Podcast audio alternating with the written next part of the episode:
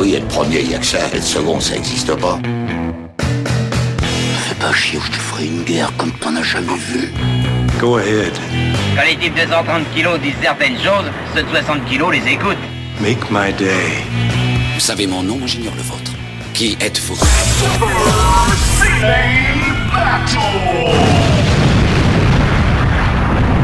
Le second, c'est un con.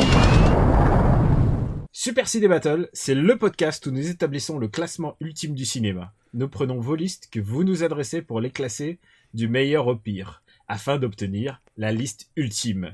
Pour m'accompagner au cours de cet épisode 10, le roi de la montagne, je ne sais plus comment on le dit. Le Bergführer. Le Bergführer de la montagne, voilà, j'ai nommé Stéphane Boulet, alias Plugin Beggy.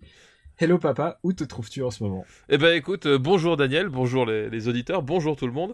Je suis chez moi tranquillement à la maison, à l'heure actuelle je prépare ma rentrée, et parce qu'il faut bien, hein, au bout d'un moment faut bien retourner bosser, donc voilà. Parce que toi, ce que tu essaies de nous dire, c'est que tes enfants ne t'ont pas gâché la vie, eux. Non, non, bizarrement, tu vois. Bizarrement, tu vois, non, j'arrive à gérer deux enfants pendant 2 mois. Certains n'y arrivent pas, je ne sais pas pourquoi. Et moi en prime quand je débarque. Ouais.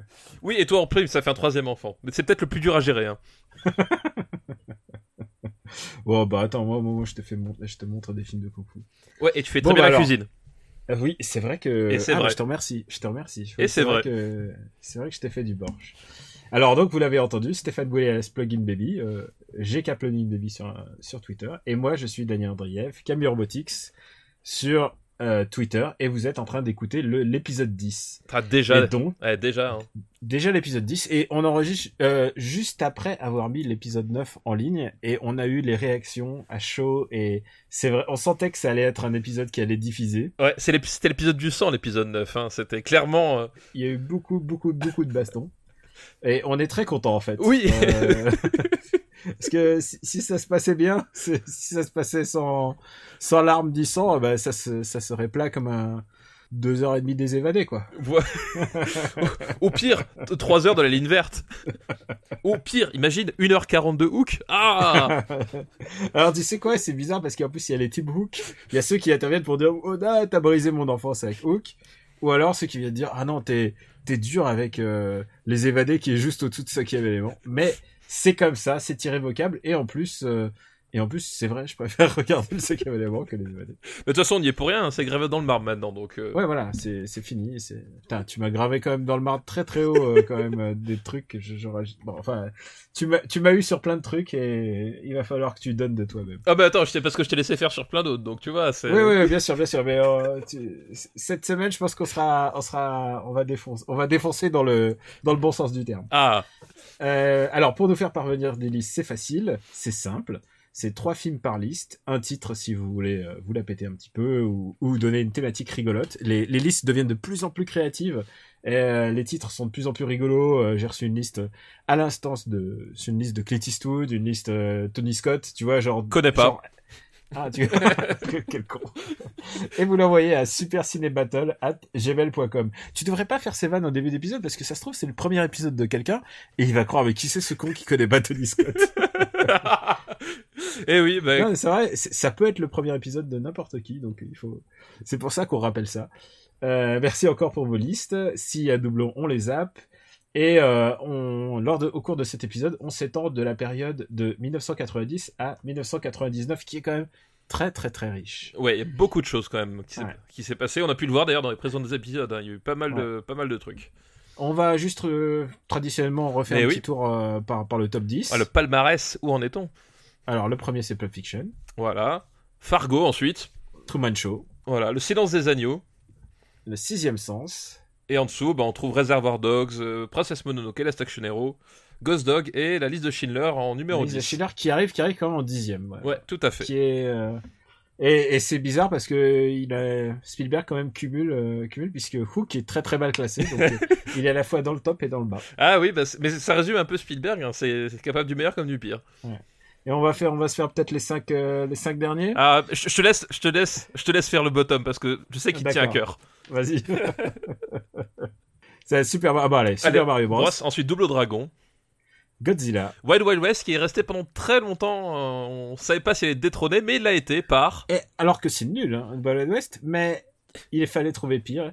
Et The Green Mile, alias La Ligne Verte, avec Mimi Bati en prison, dans sa pénitentiaire, sous la forme d'un gros noir. D'ailleurs, je t'ai remercié les auditeurs qui nous envoyaient des gifs animés de Michael Clark Duncan en train de pleurer, ça nous a fait beaucoup plaisir. Pour moi, c'est doux comme de l'hydromel. Bon, alors, on va s'y mettre, on va y aller tout de suite. Alors, tu sais, en général, on a une liste de quelqu'un qu'on connaît, et là, c'est un VIP. C'est Nanarland qui m'a envoyé une liste. T'as carrément, attention, on commence à taper haut là. Ouais, et qui font leur propre soirée, elle sera passée d'ici. Oui, tout à fait. Ouais, début septembre. Et normalement, si tout va bien, j'y vais, donc j'ai hâte d'y être. Oh. Et Nanarland qui je trouve faut quand même un super taf. Ouais, et depuis longtemps en plus, enfin c'est vraiment. Et sans se prendre au sérieux, ils sont vraiment cool ces mecs. Et sans que j'en ai jamais rencontré aucun en vrai, en plus, je dis ça. S'il faut, c'est des gros cons, en fait, on sait pas. Hein. c'est comme toi, on pense que t'es avec sympa. Ah, putain, ça commence fort. Et alors, la liste de Nanarland, c'est, ce qu'on a besoin, il n'y a pas de titre, ça, on va dire. C'est notre liste 90 de Nanarland. Voilà, c'est la liste Nanarland 90. Et elle commence par Batman et Robin. Ah, Batman et Robin. Alors, je vais te laisser en parler un petit peu, parce que t'es quand même l'expert français, si ce n'est même européen, c'est de Batman, tu vois. Le Batmanologue. Ah bah oui, c'est quand même toi. Batmanologue. Écoute, il faut 1997, c'est Joel Schumacher qui... Fier du succès du précédent Batman au cinéma, on lui a dit viens nous refaire la même chose, et il a fait la même chose avec encore plus de tétons, ouais c'est ça, encore plus de tout ce que tu voulais. Si tu aimais le néon dans le précédent, il en a mis 15 fois plus. Si t'aimais les acteurs hystériques qui rigolent au gros plan, mais il en a mis encore plus. Et alors Val Kilmer, il paraît-il a abandonné son rôle en cours de route, limite, genre il l'a abandonné avant la fin. Tu sais, il était en roue libre à la fin. Et du coup, ils se sont dit on a une autre personne vraiment bien. On a George Clooney. Et George Clooney à l'époque, c'était le bébé de Warner Bros. Warner Bros avait tout fait pour débaucher George Clooney. Il lui filait The Three Kings, tu vois, il lui donnait les gros projets de la maison, il croyait en leur poulain. Oui, c'est parce que faut dire qu'à l'époque, aujourd'hui, George Clooney, il a une espèce d'aura semi-intello entre ses films, la collaboration avec les frères Coen et tout, mais dans les années 90, c'était le mec qui venait d'urgence, le beau gosse d'urgence, tu vois. C'était encore le... C'était ça, hein, c'est le beau gosse qui savait pas trop bien jouer. Voilà, c'était encore le beau gosse d'urgence, quoi. Et il a pas trop su bien jouer Bruce Wayne, à tel point que il allait d'interview en interview en disant j'ai tué Batman, et très fier de... Et je trouve ça vraiment crache, c'est cracra, genre tu craches pas dans la soupe, quoi, soit t'assumes pas. Et donc ils affrontent Mr. Freeze, joué par Arnold Schwarzenegger, qui est quand même dans un concours de punchline, mais genre complètement hallucinant, quoi. Je sais que toutes les punchlines ont été réécrites à partir du moment où il a accepté le rôle. Ah bah oui, non, mais ça se voit, enfin c'est genre t'as les Schwarzenegger moments, tu vois, c'est... Elles sont... Je vous engage à regarder en VO, bien sûr. Et il y a Paul Genavi, joué par Uma Thurman, qui on lui a dit c'est le rôle d'une badass, une vampe, une femme qui tue des hommes et tout ça. Alors moi, mon coup de cœur du casting, ça reste quand même Alicia Silverstone dans sa combinaison de latex. Alors, tu vois, quand même. J'allais y venir. Je pense que tu sais que ce film que beaucoup de gens décrivent, et d'ailleurs c'est pas un hasard si Nanarland l'a mis le premier de sa liste. C'est pas le plus mauvais des films, en fait. C'est parce qu'il est le plus cohérent. En fait, je comprends exactement ce que les persos font. Ils sont tous débiles, mais je comprends ce qui se passe. Et en fait, pour moi, j'ai toujours considéré ce film comme un Batman, tu sais, la série Batman 66, mais fait avec les moyens du bord du jour, quoi. Et du coup, ça passe beaucoup mieux, sauf Alicia Silverstone. Alors Alicia Silverstone, je comprends pas. D'abord, tu sais, je pense que si tu la gommais du film, le film passerait beaucoup mieux. Genre, je pense qu'on peut faire un remontage sans Alicia Silverstone. Ah non, t'es fou. Moi, au contraire, c'est les seules scènes qui me maintenaient éveillé, quoi. Alors Alicia Silverstone qui arrive et qui fait « Bonjour, je suis la nièce d'Alfred ». Et là, Batman est surpris, genre... C'est pas comme s'il avait beaucoup de entourage. Et en plus, c'est le plus grand détective de la Terre. Il avait oublié qu'il avait une nièce. Enfin, qui en plus est un super doctorat en informatique. Et en plus, sait faire du kung-fu. Mais bien sûr, je ne parlais pas de cohérence scénaristique du tout, Daniel. Ouais. Hein. Tu parlais juste de combi moulante. De combi moulante, exactement. C'est ça l'égalité des sexes, c'est qu'ils ont l'air ridicules. Ce film s'ouvre comme le précédent, c'est-à-dire dans l'ordre, c'est téton, cubit, c'est exactement ça. Et comme il y a Robin en plus, c'est téton, cucu et bibit. Voilà. C'est dans cet ordre de montage dans ma tête. Et en plus, enfin, le Robin, c'est Chris O'Donnell. Enfin, tu sais, à l'époque, c'est qui a déjà presque 30 ans et qui est adopté par George Clooney, qui doit avoir 35 ans. Oui, c'est ça. C'est genre, c'est bizarre votre relation, les gars, quand même. Oui, mais c'est voulu par Joel Schumacher. Ah oui, c'est comme on lui a dit, fais la même chose, ça avait marché la première fois. Et donc, il y a cette nièce qui arrive, et en plus, c'est ça que j'aime pas dans ce film, enfin, entre autres, c'est que... oui, parce qu'il y a beaucoup de choses quand même à reprocher. Il y a une rupture de ton très bizarre, parce que c'est vraiment la grosse clownerie, les punchlines à tout va, et en même temps, Alfred va mourir. Et c'est en fil rouge, et genre, il y a des scènes où c'est genre, Alfred va mourir, il est en train d'implorer Bruce Wayne sur son lit de mort. Et puis le reste du temps, c'est punchline sur punchline. C'est très bizarre. Et en même temps, ça nous a donné des trucs comme la carte de crédit. Enfin, c'est vraiment Batman 66. Et c'est peut-être pour ça que j'arrive pas complètement à disqualifier ce film, malgré Alicia Silverstone. Alors, je te rappelle qu'Alicia Silverstone découvre le secret de Batman par un CD-ROM que lui donne Alfred sur son lit de mort. Et le mot de passe, c'est Alfred. genre, si c'est pas Alfred, c'est Batman. Non, mais c'est là que tu vois finalement les films Batman, ça n'a pas tant évolué que ça parce que en 2016, Batman il découvre la Justice League sur une clé USB. C'est vrai. Tu vois, donc. C'est vrai. Est-ce que ce n'est pas un hommage? Est-ce que quelque part, voilà, il y a une espèce d'hommage masqué, là-dedans? On ne sait pas trop. Mais tu sais quoi, en 16 ans, en presque 20 ans, il y a eu quand même des efforts, les PDF. Oui, c'est ça. Il y a des points mauves. Enfin, tu vois, il y a plein de choses. Non, c'est vrai que c'est un film débile, mais j'ai plus d'affection pour lui. Figure-toi qu'un Tim Burton qui quand il n'a aucun sens. Ouais, mais tu vois ce que je veux dire, c'est que les Tim Burton, ils ont une ambiance. Ils ont une mise en scène. Enfin, ils ont une mise en scène. Ils ont aussi des super acteurs. Je pense que les acteurs sont supérieurs. Mais c'est des films de méchants. Là, c'est clairement les gens. Ah bah oui. C'est des guignols. Il paraît que Schumacher. Tu sais, il était sur sa grue pendant le tournage et avant il faisait moteur et il fait j'imagine qu'il a un accent, don't forget we are in a cartoon. Mais moi, pour ceux qui redoutent un peu le visage de Batman et Robin, quand même je suggère sur YouTube il y a des montages qui ont été faits des meilleurs moments du film. Et oui, en fait, on n'a pas besoin de regarder le film. T'as pas besoin de regarder le film en entier. Et je pense que ça suffit largement déjà à avoir une rupture d'anévrisme et à comprendre tout le plaisir qu'on peut retirer de Batman et Robin, quoi. J'ai envie de t'envoyer sur ton 06, t'envoyer ce gif de Alicia Silverstone qui enfile sa combi. Ah, tu me ferais et vraiment très plaisir. Pourquoi elle a des talons, je ne sais pas. Ah, moi, c'est pas. Alors, je trouve que c'est le plus mauvais casting. Elle sait pas jouer. Elle vient d'Angleterre. Oui, bien sûr, elle ne sait pas jouer. Elle vient d'Angleterre, elle sait pas jouer. Oui, ça n'a aucun sens. Oui. Il y a Bane qui n'a aucun sens dans le film. Mais c'est un film comique et en plus c'est un film qui, contrairement à ce qu'on pense, a rapporté beaucoup d'argent. Il a juste pas rapporté plus de 150 millions et ça a été vraiment la merde. Genre il a fait 250 millions au box office. Oui, c'est ça. Il avait juste des objectifs complètement délirants. Ouais, c'est le syndrome Ghostbusters et maintenant le problème de tout le monde d'ici, c'est-à-dire ils essayent de faire un film, ils ont pas le bon ton, alors ils essayent de recalibrer avec l'autre, ils savent plus sur quel pied danser. Bref, mais du coup, nanar cosmique quand même, Batman et Robin. Écoute, je trouve que oui, mais je trouve ça mieux que Transformers 2, Transformers 3, Transformers 4. Mieux que Hook.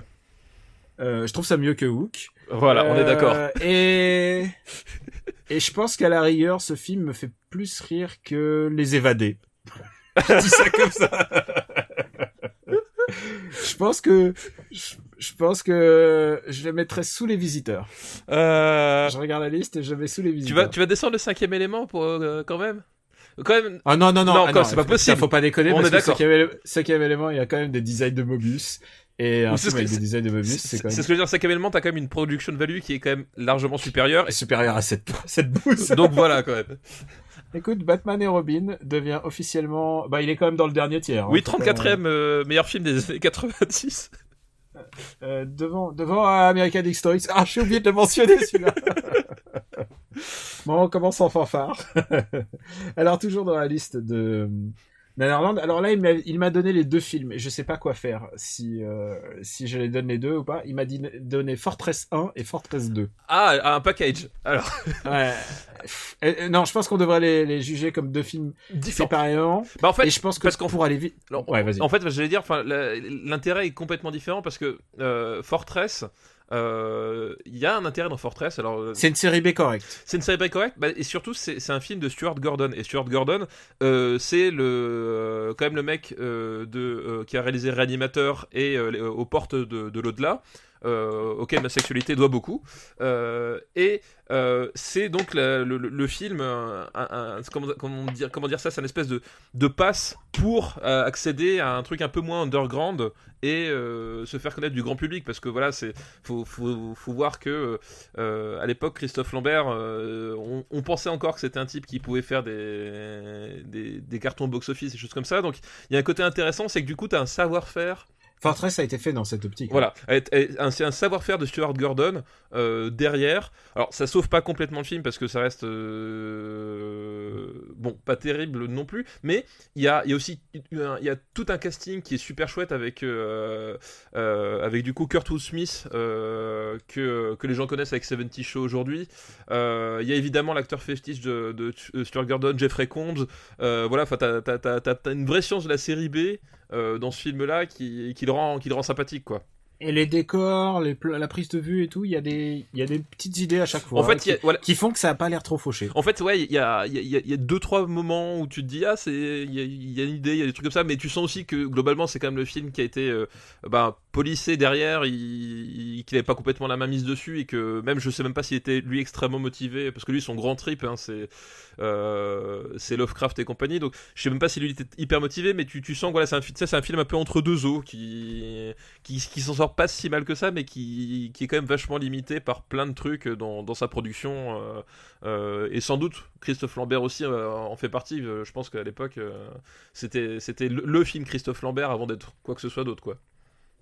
Ouais, c'était un véhicule pour Christophe Lambert pour donner un second souffle à sa carrière. Ça n'a pas fonctionné comme ça n'a pas vraiment fonctionné, et justement alors, Fortress 2 est là pour en attester. Alors où est-ce qu'on met Fortress 1 d'abord? Alors Fortress 1, moi, je le mets au-dessus d'Independence Day. C'est. Mais en dessous d'Existence, quand même. En dessous d'Existence. Ouais, écoute, ça me va. Voilà, tu vois. Moi, je pense que t'as raison. Il y a des passages complètement débiles, il y a d'autres plutôt réussis. Enfin, tu vois, c'est assez bizarre. Faut que je te dise un truc. En plus, ce film a une mauvaise image dans ma tête. C'est que, à l'époque, il y avait la marionnette des Guignols de Christophe Lambert qui faisait ouais, cool. Ouais, tu sais, qui. Oui, je me rappelle. Mettait en exergue sa manière de jouer particulière. Et ils ont fait un remake de Fortress et il le faisait mal jouer, il faisait boum boum, laissez-moi sortir de la forteresse. Et le jour où il a fait Fortress 2, ils l'ont pas loupé. Oui, bah oui, c'est sûr. Bon, et Fortress 2, par contre, qui est un authentique nanar, mais par contre triple A. Ouais, Fortress 2, par contre, c'est une bouse totale, intégrale. Enfin, il y a ce qui est génial, c'est que le film a même pas de raison d'être, parce que dans le premier Fortress, en fait, c'est le personnage de Christophe Lambert, il est enfermé parce que il fait un second enfant et que c'est interdit par la loi. Et, voilà. Et il s'enfuit. C'est ça le thème. C'est ça le thème. Et donc il le fout en prison et c'est encore un film carcéral. Voilà, et voilà. Et il finit par s'enfuir avec ses gosses. Donc t'as genre aucune raison de faire une suite avec un thème comme ça. Mais non, ils le font quand même. Et donc déjà, c'est le film qui a aucune raison d'être et qui est torché n'importe comment. Enfin, c'est. Et pour le coup, il y a vraiment rien à sauver. Alors, truc rigolo, t'as Pam Grier dans le. C'est vrai que t'as Pam Grier pour une scène. Voilà, pour une scène qui fait la chef de prison, donc ça c'est rigolo. Mais. Alors, je pense que c'est pas rigolo. Non, c'est Pam Grier. Ouais, mais c'était très compliqué pour elle les années 90. En dehors de Tarantino, ça a été vraiment très compliqué pour elle, quoi. Et voilà. Enfin, mais sinon, ouais, y a rien à sauver. C'est une bouse totale, quoi. Je suis complètement d'accord, mais c'est une bouse, mais c'est un nanar. C'est-à-dire, si tu veux regarder un film vraiment nul et drôle, je pense que celui-là l'est, parce que franchement les décors, on dirait Captain Power en moins bien. C'est ça, parce que là en plus le Captain Power est une série des années 80. Et là je précise à notre plus jeune public. Voilà, et parce que là justement le pitch, c'est qu'il l'envoie dans l'espace cette fois-ci, histoire d'eux. Tu veux dire comme dans le film, comme dans Lockout, qui soi-disant a repompé sur Escape from New York, quoi. Oui, exactement, qui a pas recompé que sur Escape from New York d'ailleurs, c'est mais bon bref, sur Die Hard. Sur Die Hard énormément, c'est surtout ça, quoi. Tu sais que Lockout est un de mes plaisirs coupables. Ah mais j'ai pas du tout aimé ce film là, quoi. Ah moi j'adore Lockout, mais bon. Je trouve que ce procès est injuste. Je pense qu'il y aurait pas dû être. Ah non mais rien que pour la scène de poursuite entièrement en CGI et dégueulasse faite à Pentium 200 qui dure 3 minutes, ce film méritait d'avoir un procès quoi qu'il arrive, quoi. C'est un mec qui saute d'une station orbitale en parachute. Qu'est-ce que tu veux de plus, et qui arrive sur LA direct, quoi. Genre il arrive chez Quicks direct, quoi. Bon, c'est ça, il débarque dans le sound Quicks. Bon, Fortress 2, je pense que je préférais regarder Mortal Kombat. Oui, Mortal Kombat, c'est mieux, même Risque Maximum. Hein. Même Risque Maximum. Super Mario Bros. Non, peut-être pas quand même. Je pense que Super Mario Bros, pour l'histoire, je préfère regarder Super Mario Bros. Ouais, mais il n'y a pas Pam Grier dans Super Mario Bros. Ok, you got me. Mais attends, tu es en train de comparer un film avec Pam Grier avec un film avec Dennis Hopper, quoi. C'est vrai qu'il y a Dennis Hopper, putain. T'as fucking Easy Rider dans Super Mario Bros, quand même. Oh putain, mais c'est casting complètement ma boule, quoi. C'est les années 90. Non mais t'imagines dans les années 70, on leur aurait dit ça à eux, jamais ils nous auraient cru, quoi. Genre les gars, tu vas jouer Bowser et Koopa. Oh là là, putain. Bon alors tu veux au-dessus de Super Mario Bros? Ouais, juste au-dessus. D'accord, ok, ça c'est... Putain, Super Mario Bros. Je sais pas si on... Fortress 2. Hop. Et t'as vu, je fais des concessions parce que Hook ne descend pas. Hook ne descend pas, mais il va encore descendre, pas moi. Ah, j'espère. Et alors le prochain film, c'est Le Jour et la Nuit. Oh putain, Le Jour et la Nuit. Est-ce que tu l'as vu? Oui, je l'ai vu. Écoute, moi je l'ai vu et non seulement ça, mais je suis spécialiste du Jour et la Nuit. Ah bah, il en faut. Jour et la Nuit, pour remettre le contexte vite fait, c'est... Ah, j'ai envie. Si un jour on m'avait dit que tu me parlerais, remettrais dans le contexte du Jour et la Nuit, écoute, j'aurais jamais pu imaginer ça. Vas-y mon pote. Donc, le jour... Donc, comme vous voyez, déjà, on a déjà beaucoup de mal à ne serait-ce que l'évoquer, ce film-là. C'est Le Jour et la Nuit, c'est l'histoire de Alain Delon qui incarne Bernard-Henri Lévy dans un fantasme créé par Bernard-Henri Lévy autour d'un écrivain vieillissant, mais quand même un peu beau gosse, qui a quand même des choses à dire sur le monde, mais qui est incompris, qui vit reclus au Mexique, avec sa meuf et son producteur joué par Carl Zero. Enfin, genre Carl Zero, qui se souvient de fucking Carl Zero. Et c'est... Comment qualifier ce film, Daniel? Exactement. C'est un film qui a été incendié à un moment de sa sortie, qui a été snipé par toute la presse. Exactement. Alors que c'est un film très chiant. Et oui, c'est une histoire chiant, d'amour. Quoi. C'est une histoire d'amour où qu'il a écrite pour que Alain Delon se tape Ariel Dombal, qui était sa femme à l'époque. Ça se passe au Mexique. T'as toute la projection de Bernard-Henri Lévy dans le personnage de Delon. Et je crois que d'ailleurs, en plus, pour la petite histoire, je crois que c'est le dernier rôle titre d'Alain Delon au cinéma. C'est-à-dire qu'après, il a fait plus que des caméos, des personnages secondaires. Enfin, tu vois, c'est genre. Il a pas fait le truc avec Belmondo à la fin. Je crois que c'est juste avant, justement. Je sais plus comment. Je crois que c'est son dernier film titre. Il me semble que j'avais lu une anecdote là-dessus à l'époque où je m'étais renseigné sur le truc. Et genre, c'est il me semble. Alors, faudra je vérifie les dates, mais vas-y, continue, je vais vérifier les dates, moi. Et donc... Ah non, une chance sur deux, c'est juste après. Non, t'as raison, c'est une chance sur deux. Ah, voilà. C'est bien, c'est une chance sur deux, ils se sont fait... Non, on arrête le cinéma. C'est ça, là, les gars, on arrête, c'est fini. Et donc, il y a Lauren Bacall dans ce film. Oui, il y a Lauren Bacall, il y a Xavier Beauvois, qui sera un futur Palmé. Oui. Tu sais, celui qui s'est foutu de la gueule de... Fury Road. De Fury Road et de son réalisateur. Ouais. Genre Xavier Beauvois, quoi. Genre Xavier Beauvois. Mais c'est Xavier Beauvois avant qu'il prenne beaucoup de poids, tu sais, il était zéro. Et justement, il fait l'espèce de rival de Delon T'as cette espèce de non-combat de boxe entre les deux. Alors, c'est pareil, l'anecdote veut que dans le scénario, Xavier Beauvois bat Alain Delon à la loyale. Et genre, Delon a fait des caisses en disant qu'Alain Delon peut pas se faire battre à la loyale. Donc, ils ont tourné cette fin où il le prend en traître. Bah oui, évidemment. Tu vois, alors, évidemment. Et ce film, non seulement a été snipé par la critique, mais en plus, le public l'a boudé. Notoriété publique, je crois qu'il n'avait pas dépassé les 80 000 entrées en France. Et pour la petite anecdote Wikipédia, il aurait bénéficié de 3,5 millions de francs de commission d'avance sur recette, organisme qui était présidé à l'époque par BHL. BHL lui-même, voilà. Ce qui est sympa quand tu mets le tampon, tu mets ton propre tampon. Écoute, et il y a un truc dans les petites anecdotes, c'est même une grosse anecdote, c'est qu'on s'est fait une projection de ce film avec un pote il n'y a pas si longtemps, enfin dans les 5 dernières années quoi, j'entends. Et ce qui est génial, c'est que si vous avez le DVD, vous devez avoir le DVD bonus qui s'appelle Autopsie d'un massacre. Voilà, c'est l'édition collector qui est ressortie, ouais. Et c'est un making of, et c'est un making of de financé par Bernard-Henri Lévy, mais qui se veut neutre, mais bon, évidemment. Oui, ça c'est ça. C'est ouais. L'idée, c'est genre on revient le post-mortem, voilà, ouais. À froid. Ils vont dans les endroits où ils ont filmé ça, et c'est fabuleux. Je pense que rien que ce making of est dans le top 10 des années 90 parce que ces mecs ont un tel ego surdimensionné. Il y a en plus le co-scénariste de l'histoire qui est Jean-Paul Enthoven. Tu connais au moins le philosophe? Oui, Jean-Paul tout à fait. Enthoven, oui, je connais Jean-Paul, qui est le père de Raphaël Enthoven, oui. L'ex. Moi je ne connais pas l'histoire, je veux pas accuser pour qu'on se tape un procès le 10e épisode, mais il semblerait qu'il ait connu Carla Bruni et ensuite il l'ait présenté à son fils, donc tu vois, il y a toute une histoire, donc Raphaël est devenu ensuite... Ça n'engage que toi.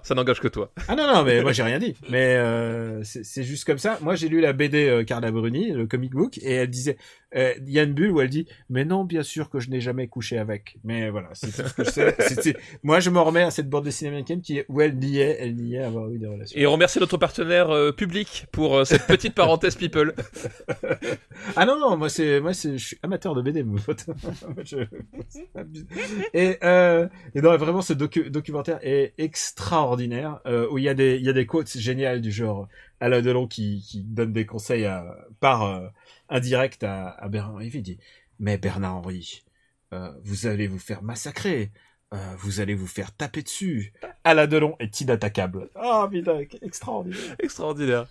Ils ont tous un égo surdimensionné et en fait, à la fin du documentaire, il explique que tout son film est vu par un œil externe. Enfin, tu vois, il y a toute une histoire de mise en abîme dans le film, et que ça c'est génial et que ça n'a jamais été fait dans l'histoire. Oui, c'est complètement inédit.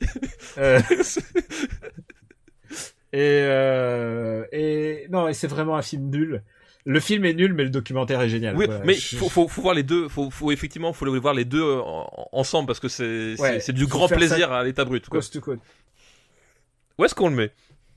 Où est-ce qu'on met ce truc? Parce que moi, il faut bien sûr là juger le documentaire avec le film. Oui, c'est un tout. C'est un tout. C'est compliqué. C'est quand même très compliqué. Parce que, honnêtement, on ne va pas vous le cacher, ça va bas. Hein. Ça va bas. Mais jusqu'où? Voilà, c'est ça. Par rapport à la ligne verte. Tu vois, non, tu vois, je regarde Double Dragon et Super Mario Bros. Et je me dis que j'apprécierais plus de revoir ça. Mais oui, et alors, moi j'ai envie de te dire. Putain, on est en train de frapper vraiment très très bas. Quand moi même. J'ai envie de dire, je préfère voir Ferris Bueller mettre un câble dans les gencives de Godzilla que revoir ça quand même. Ah, c'est quand même dur. Oui, mais la vie, c'est dur, mon petit. Il va falloir que tu fasses. Ok. On le met sous Godzilla. On se met sous Godzilla, voilà. Mais au-dessus de Wild West. Juste au-dessus. Ce qui est quand même une victoire, je tiens à le dire. Ouais, belle performance. Pour Bernard et Lévy.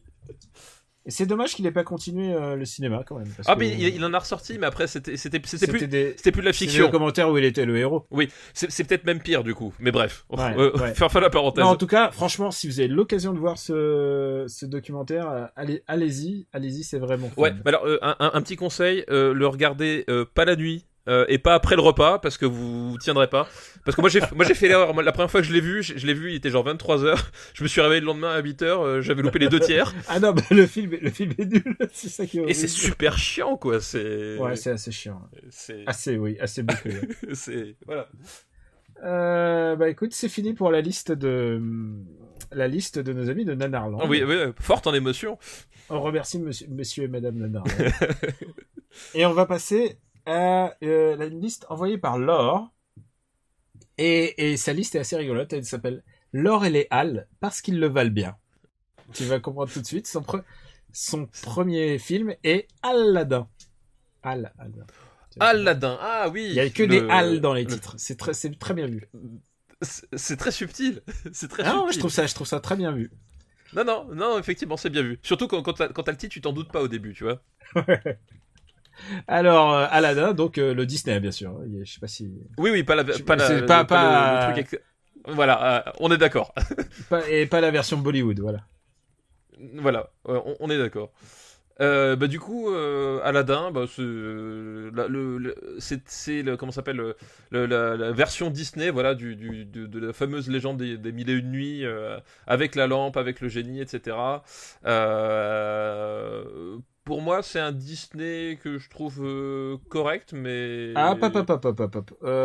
Je suis mais pas voilà. Un grand Disney lover surtout de cette période. Non moi non plus. Pour moi, moi non plus. De cette période il est clairement dans les meilleurs pour moi.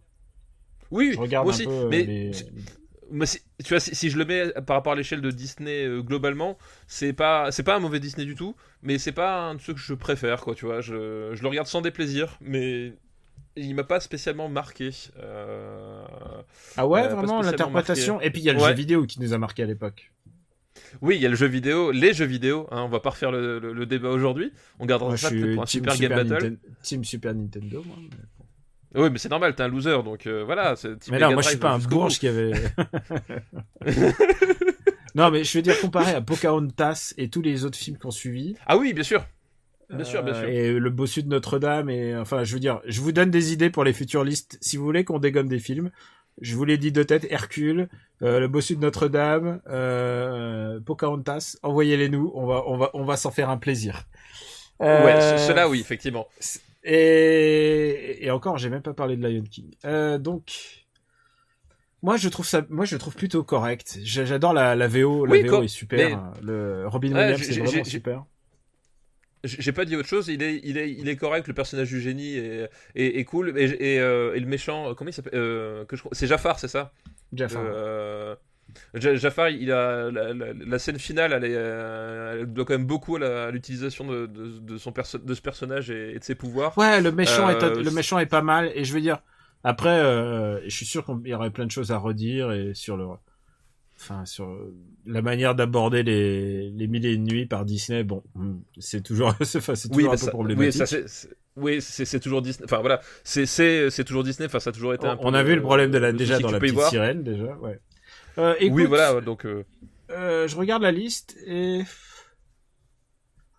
Au-dessus ou en dessous des ailes de l'enfer? Ah, je préfère regarder par rapport à notre baromètre. Je préfère regarder les ailes de l'enfer. Moi aussi, je préfère... 10 fois regarder les ailes de l'enfer. Mais je le vois pas en dessous de Doberman, quand même. Là, ce serait...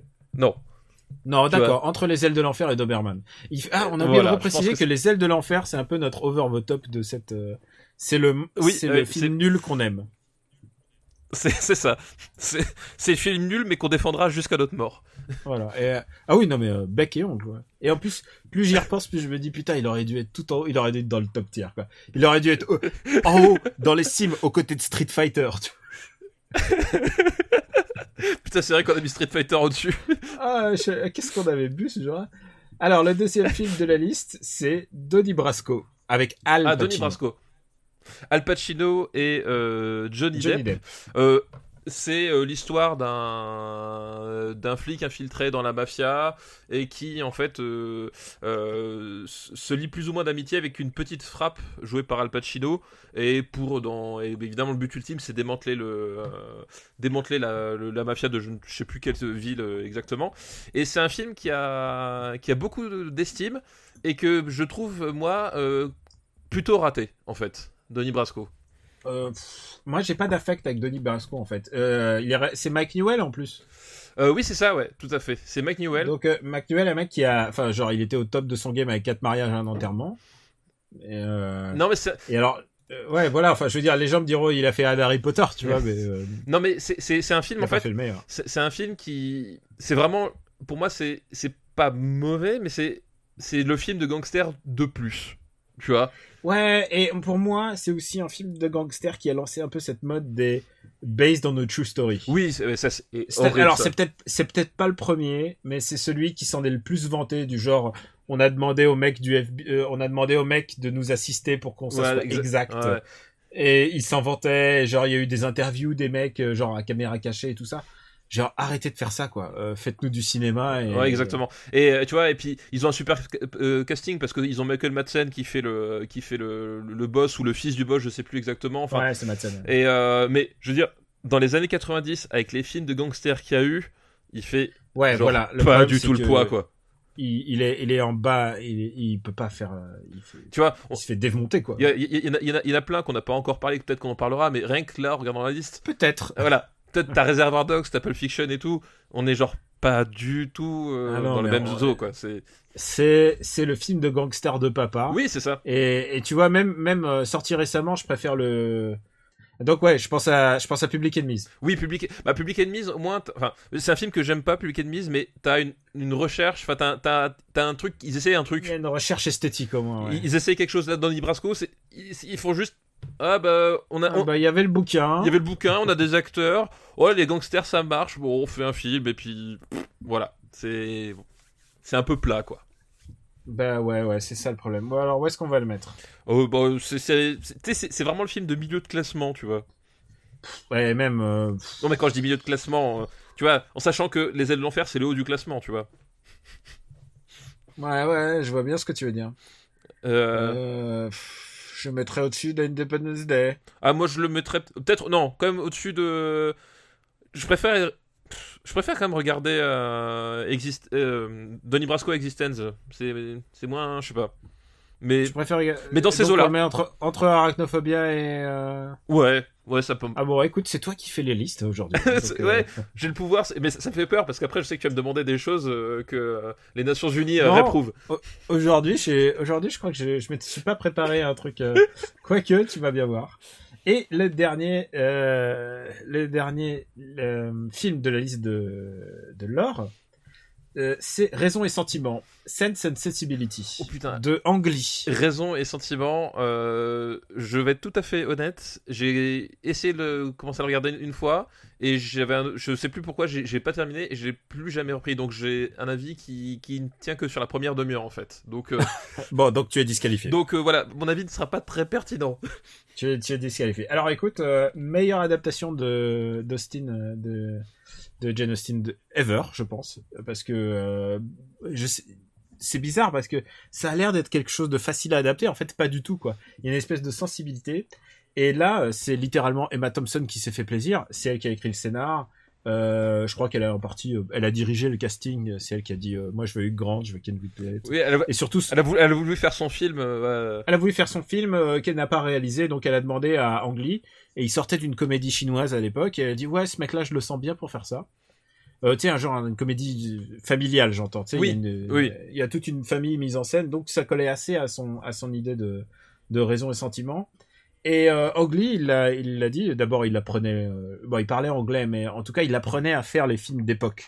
C'est son premier film d'époque avec des costumes, c'est son premier film tourné avec des occidentaux, et c'est une expérience formatrice puisque ça lui a permis de faire Hulk, entre autres. Putain, mais dégueulasse. Il a fait Tigre et Dragon et Brokeback Mountain et puis on lui ressort Hulk, quoi. C'est dégueulasse. Et écoute, ce qui est génial, c'est qu'il y a Alan Rickman dans le film. Et forcément Alan Rickman, voilà. Tout film avec Alan Rickman est meilleur qu'un film sans Alan Rickman. Exactement. Et il y a, enfin, vraiment, le casting est génial. Il y a Kate Winslet, ils sont enfin vraiment c'est un beau film, je t'engage à le regarder vraiment. Ah oui non mais comme dit c'est honnêtement je saurais pas dire pourquoi j'ai jamais poursuivi donc du coup il est sur ma watchlist mais voilà j'ai jamais eu le temps de le finir quoi. Bah, le truc, c'est que moi, ce que j'aime bien, c'est qu'il s'attarde pas trop sur le côté amour, alors que tout le monde choisit plutôt le côté amour dans les adaptations de Austin. C'est la pression sociale, ce qui est vraiment le truc le plus important. Et Ang Lee, il passe pas à côté de ça. Et puis c'est Emma Thompson, hein, vraiment, qui dirige, enfin qui est la réalisatrice sans qu'on le sache. Qui ne dit pas son nom. Qui ne dit pas son nom, voilà. Et c'est tellement mieux que les autres trucs qu'on a pu voir que vraiment, c'est un film que j'apprécie. D'accord, bah écoute, voilà. Et, je te laisse mettre. Ouais, écoute, non, franchement, Alan Rickman, non, c'est vraiment un beau film. Et surtout quand tu vois la concurrence sur les adaptes, quoi. Sera au-dessus. Tu vois, Tati Daniel a une dimension sociale, je le mets au-dessus de Tati Daniel. Je le mets pas au-dessus de Misery. Alors, mais... je le mets au-dessus de Tati Daniel. Voilà, et en dessous de Dark City. Écoute, pourquoi pas. Moi, ça me semble pas. D'après ce que tu m'as dit, ça me semble pas farfelu. Et voilà. Bah écoute, je crois qu'on en a fini avec sa liste. Ouais, tout à fait. Avec sa liste. Non, on va faire une liste qui nous est envoyée par Harfang. On remercie Harfang. Merci Harfang. Bonjour. On remercie aussi Laure pour ça. Oui, tout à fait. Merci Laure. Oui, c'est vrai que j'ai oublié de dire merci. Je suis un goujat. Excusez-moi. Et cette liste s'appelle les Nervous Breakdown. Oh, alors je crois avoir quelques candidats en tête. Et alors, le premier film de sa liste, c'est Cape Fear, les nerfs à vif. Les nerfs à vif, donc le remake par Martin Scorsese. Entrée de Martin Scorsese dans le classement quand même, il était temps. Oui, c'est vrai. Putain, parce qu'on a pas eu de Scorsese même dans les années 80. Mais ouais, putain, c'est genre moi, c'est vrai, c'est dingue. Moi ça fait 10 numéros que j'ai envie de parler de Scorsese, là je range mon frein donc. C'est vrai que c'est moi qui fais lui ça. Donc voilà, avec Nick Nolte et Robert De Niro, l'histoire c'est celle d'un taulard qui sort de tôle comme la plupart des taulards et qui en fait en veut littéralement à mort envers son avocat qui estime qu'il l'a pas assez bien défendu, qu'il a pris trop de tôle, voilà. Et l'idée c'est qu'il va lui pourrir plus que bien sa vie, voilà, à travers différents moyens, autant psychologiques que physiques. Voilà, avec un De Niro tatoué et genre complètement malade. Et c'est marrant parce que c'est un film de Martin Scorsese qui, je trouve, ressemble à bien des écarts à un film de Brian De Palma en fait. C'est vrai, il y a beaucoup de ça. Il y a autant dans la mise en scène, dans la façon d'utiliser la lumière, les personnages, la gémilité entre les deux personnages principaux, etc. Enfin, t'as plein de trucs qui sont emprunts du cinéma de De Palma des années 80. Ça fait très années 80, bizarrement, je trouve, plus que années 90. Et c'est vraiment pas le meilleur Scorsese, mais il y a un côté assez fascinant dans ce film-là. Et puis il y a le travail de Robert De Niro quoi qui il est métamorphosé. Il a pris je sais plus combien de kilos, enfin c'est une espèce de monstre de il a changé sa dentition, il semblerait qu'il est allé chez un dentiste pour qu'il se fasse changer la morphologie de sa bouche. Ouais, c'est un animal, enfin c'est vraiment ça le personnage et même c'est un vrai Jared Leto mais avec du talent.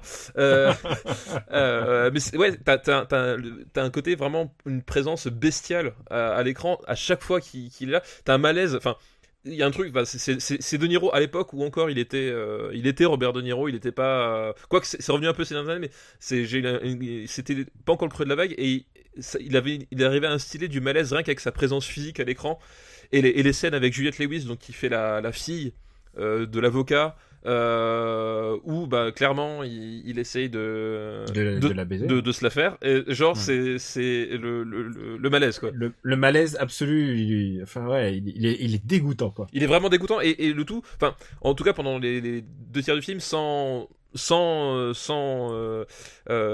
c'est très graduel en fait, je veux dire, enfin la façon dont c'est fait, et par contre ça va très loin parce que c'est Scorsese et quand ça pète mais la gestion de la pression est très très intense quoi. On va dire que c'est catharsique, mec, j'ai envie de dire. Ouais, c'est ça, quoi. Tu finis sur les nerfs, quoi. Ouais, c'est un bain de sang, évidemment. Où est-ce qu'on met Cape Fear ? Enfin, les nerfs à vif. Pour moi... T'as vu l'original ? Est-ce que t'as vu l'original ? Alors, je l'ai vu, mais malheureusement, je me souviens que de la fin. La fin m'avait énormément marqué, parce que je l'ai vu quand j'étais petit. C'était Robert Mitchum, mais... Mais Robert Mitchum, il joue dans celui-là en plus. Oui, il joue, il fait effectivement un personnage secondaire dans celui-là. Et la fin de l'original, je m'en souviens vraiment très très bien, le dernier tiers. Par contre, le reste du film, non. Il faudrait que je le revoie. Parce que je sais que ça m'avait beaucoup marqué quand j'étais gosse. Et, mais... Ne nous envoyez pas encore vos listes des années 60. Oui, on n'y est pas encore. Bon, où est-ce qu'on va mettre les nerfs à vif ? Les nerfs à vif. Moi je le mets dans un style violence, pression psychologique, je le mets quand même en dessous de Misery. Et puis par rapport à un Tati Daniel, je sais pas. Je sais pas. Parce que Tati Daniel, je le trouve plus maîtrisé en tant que film. Enfin, les Keffirs... Ouais. Il y a un truc de... Et surtout, le sujet, les acteurs sont portés par... Enfin... Keffirs, c'est un film qui déborde de malaise et d'énergie, mais il y a des moments, ça déborde dans le mauvais sens, entre guillemets. Enfin, c'est pas du grand Scorsese, mais il y a toujours la patte, mais c'est pas aussi maîtrisé, quoi, que... Est-ce qu'on le mettrait entre le Tati Daniel et Street Fighter ? Et tu sais quoi ? Robert De Niro entre Tati Daniel et Street Fighter, c'est sa place. T'es méchant avec Bob. Non, je suis très méchant. Ouais. Quel grand acteur. Mais j'espère que j'aurai d'autres occasions d'en dire du bien. Attends. Ouais. Oui, c'est vrai. C'est là, ça s'est présenté comme ça. Donc, pour l'instant, le top n'a pas bougé. Hein, pour l'instant, le top 10. Ouais. Deuxième film de la liste de Harfang, c'est Chute libre. Falling Down. Falling Down, Michael Douglas, un homme ordinaire qui pète les plombs un jour à Los Angeles. Que c'est le troisième film de Joel Schumacher dans la liste. Oui, c'est vrai. Puisqu'on a eu, c'est le deuxième film de Schumacher aujourd'hui. Et autant le dire, c'est peut-être le meilleur film de Joel Schumacher à ce jour, quoi.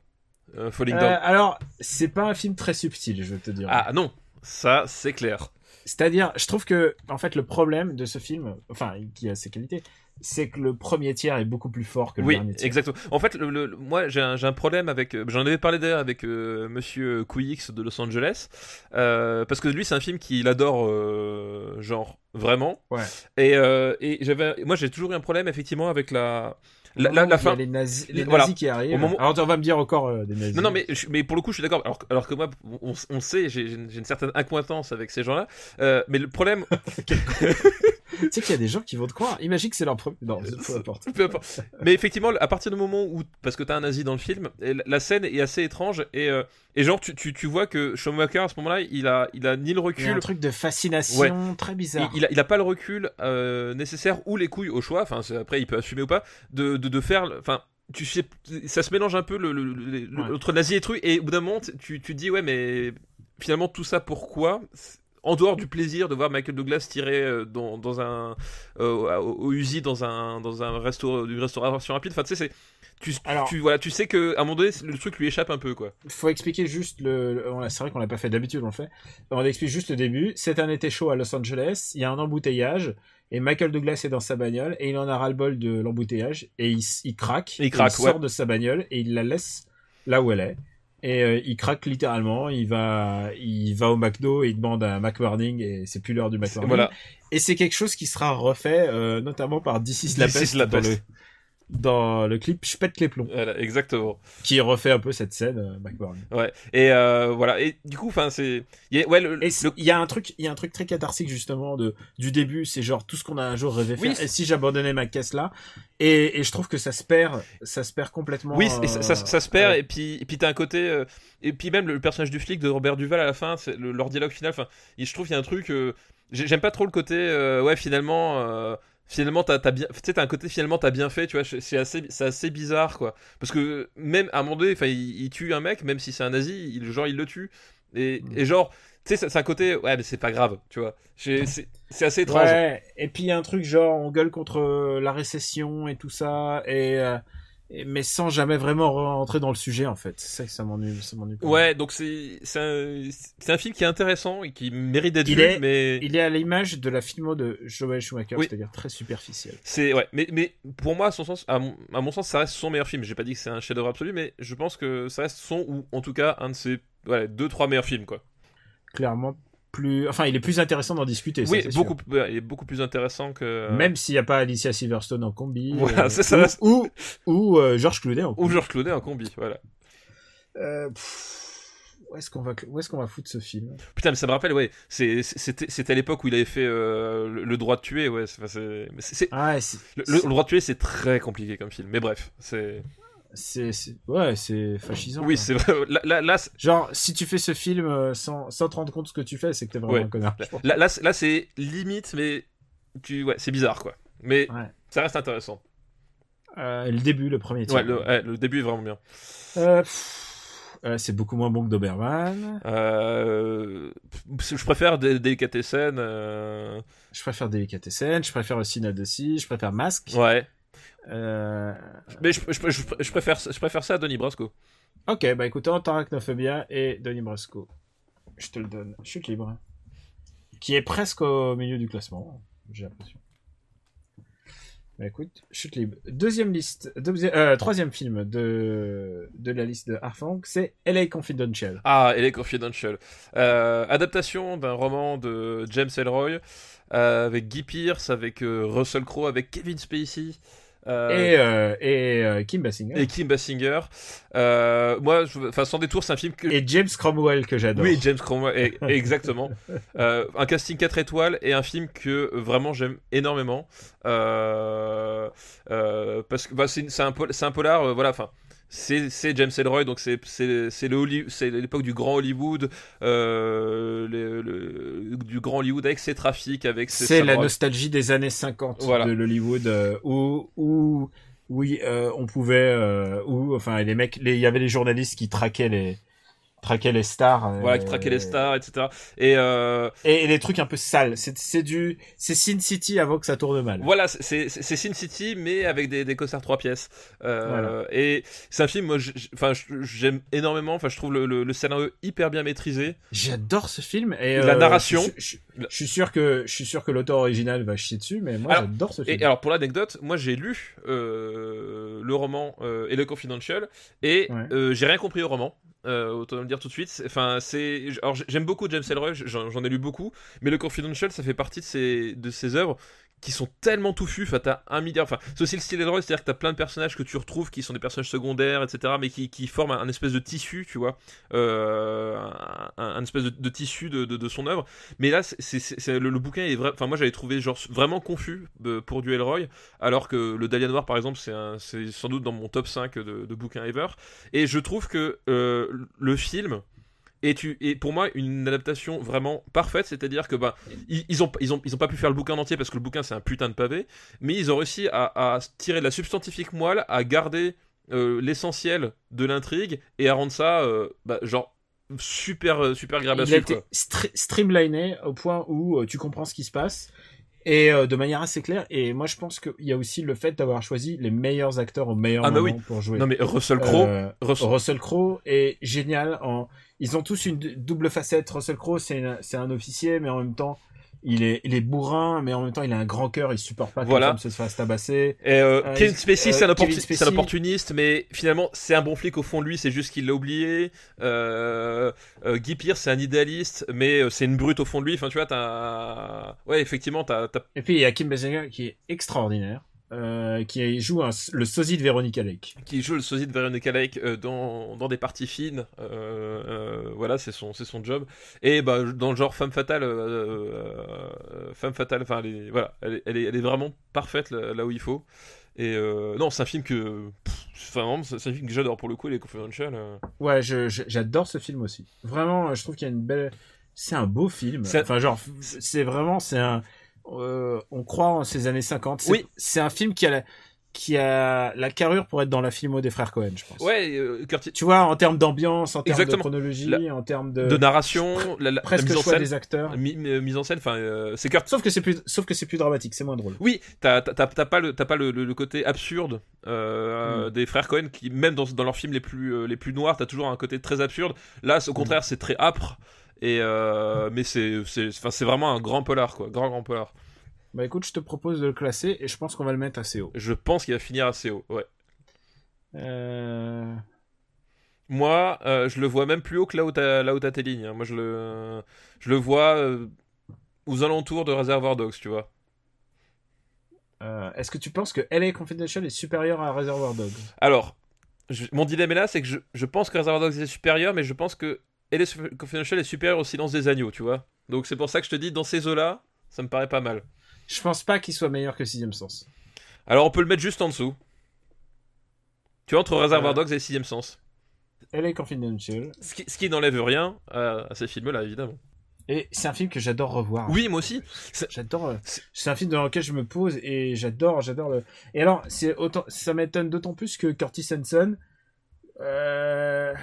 il a filmo à problème, quoi. Enfin, je veux dire. Bah, Curtis Hanson, c'est genre, il a fait cette pépite et en fait après,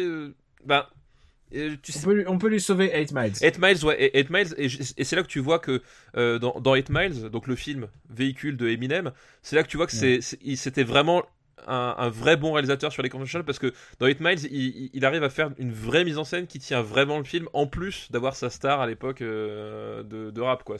Il arrive à faire un vrai film autour de ça, quoi. Et pour l'anecdote, hier, j'étais en train de me remater les battles de 8 Mile. Ouais. Comme ça, je me suis dit, tiens, j'ai envie de me remater les battles de 8 Mile. Ouais. Et il y en a vraiment chouettes. Et il y en a qui sont vraiment chouettes, ouais, je suis d'accord. Ouais. Eh bien, écoute, je crois que c'est tout pour la liste de Harfang. Eh bien, très bonne liste, merci Harfang. Écoute, on va changer un peu d'ambiance et on va passer à une liste qui nous est envoyée par Antoine David. Merci Antoine pour ta liste. Et qui nous a envoyé une liste qui s'appelle « Le celluloïd était tendance dans les années 90 ». Ah. Oh là. Et alors ça commence par, et je te le cache pas, c'est un des meilleurs films de tous les temps. Oh là. Le Iron Giant. Ah bah bien sûr. Eh oui. Et Iron Giant. Oui. Extraordinaire film de Brad Bird. Son chef-d'œuvre pour moi. Oui, de son chef-d'œuvre tout court. Hein. Je pense que effectivement c'est un film d'une beauté. Enfin c'est d'une beauté, d'une intelligence, d'une écriture, de en premier degré, en deuxième degré, c'est un film. Justement, on parlait de cette référence aux années 50. C'est un film qui évoque les années 50, où dans lequel il y a un robot géant qui arrive, tout à fait, ouais, qui arrive sur Terre et qui se lie d'amitié à un jeune garçon, quoi. Ouais, tout à fait, c'est ça. Et ouais, vas-y. Mais c'est enfin. Ouais, c'est en plus, enfin, c'est un film moi j'aime beaucoup parce que la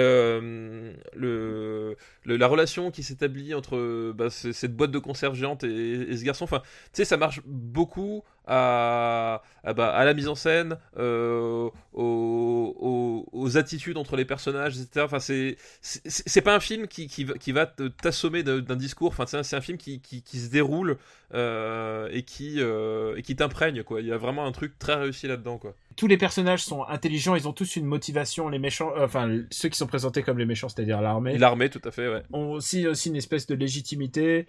Et en même temps, on comprend exactement quelles sont les positions, la position des personnages par rapport aux autres. Il y a une vraie intelligence d'écriture dans ce film que. Enfin, Brad Bird a écrit un truc incroyable. Enfin, il n'était pas tout seul. Avec lui. Mais et le design, enfin le design, c'est le meilleur film de Vin Diesel. Sans aucun doute possible. C'est vrai. C'est aussi le meilleur film de Jennifer Aniston. Oh putain.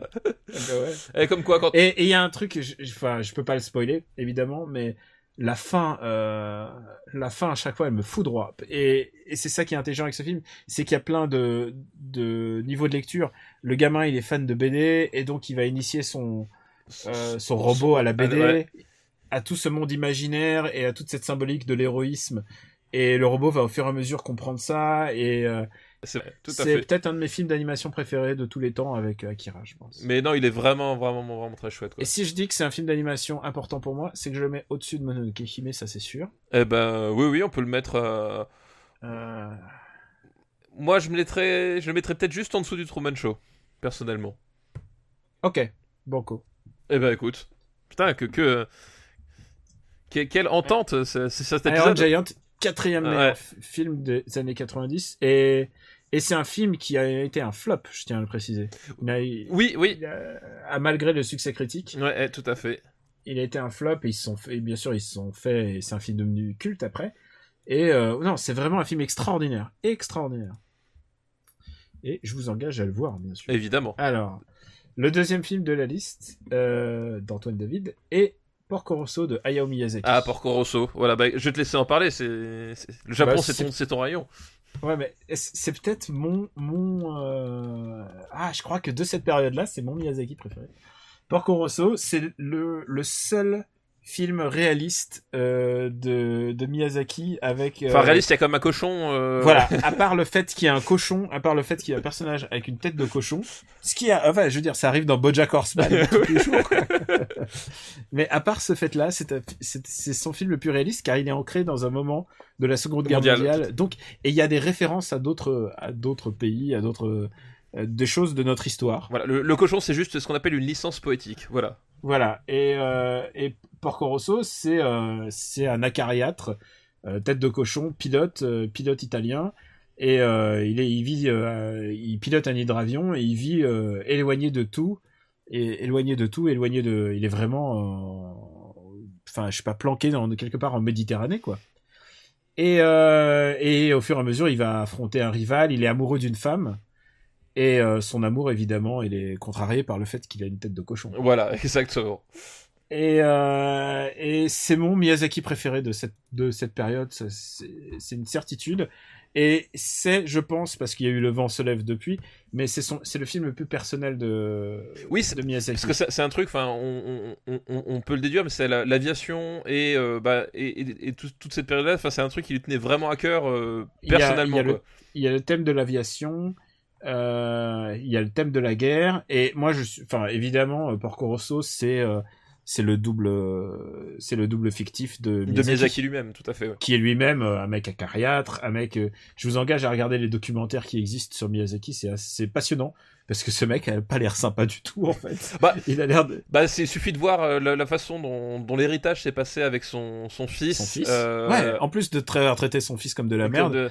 Alors, ce mec est assez. Alors que c'est quand même un réalisateur qui témoigne, d'un type qui témoigne d'une humanité énorme dans ses films et d'un niveau de compréhension de l'humain et encore une fois des petites filles. Enfin, pour moi, c'est peut-être l'un des réalisateurs qui a le mieux compris ce que c'était que d'être une petite fille. Et effectivement, c'est là d'être un humain compliqué à gérer.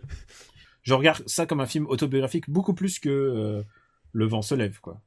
Oui, non mais tout à fait, tu as tout à fait raison. Ouais. Et bien entendu, c'est un réquisitoire contre la guerre. Enfin, c'est tout ce qu'on veut des valeurs humanistes de Miyazaki, voilà. Et je trouve que c'est un film génial, c'est un très très beau film, et c'est celui qui est le moins aimé au Japon. À chaque fois, ils font des sondages, c'est celui qui arrive en dernier. Mais enfin, pas forcément, je sais pas si c'est le moins aimé ou pas, mais c'est pas celui qui ressort le premier quand tu parles de Miyazaki. C'est un peu un film oublié, peut-être aussi parce qu'il sort un peu des canons de ses autres films aussi.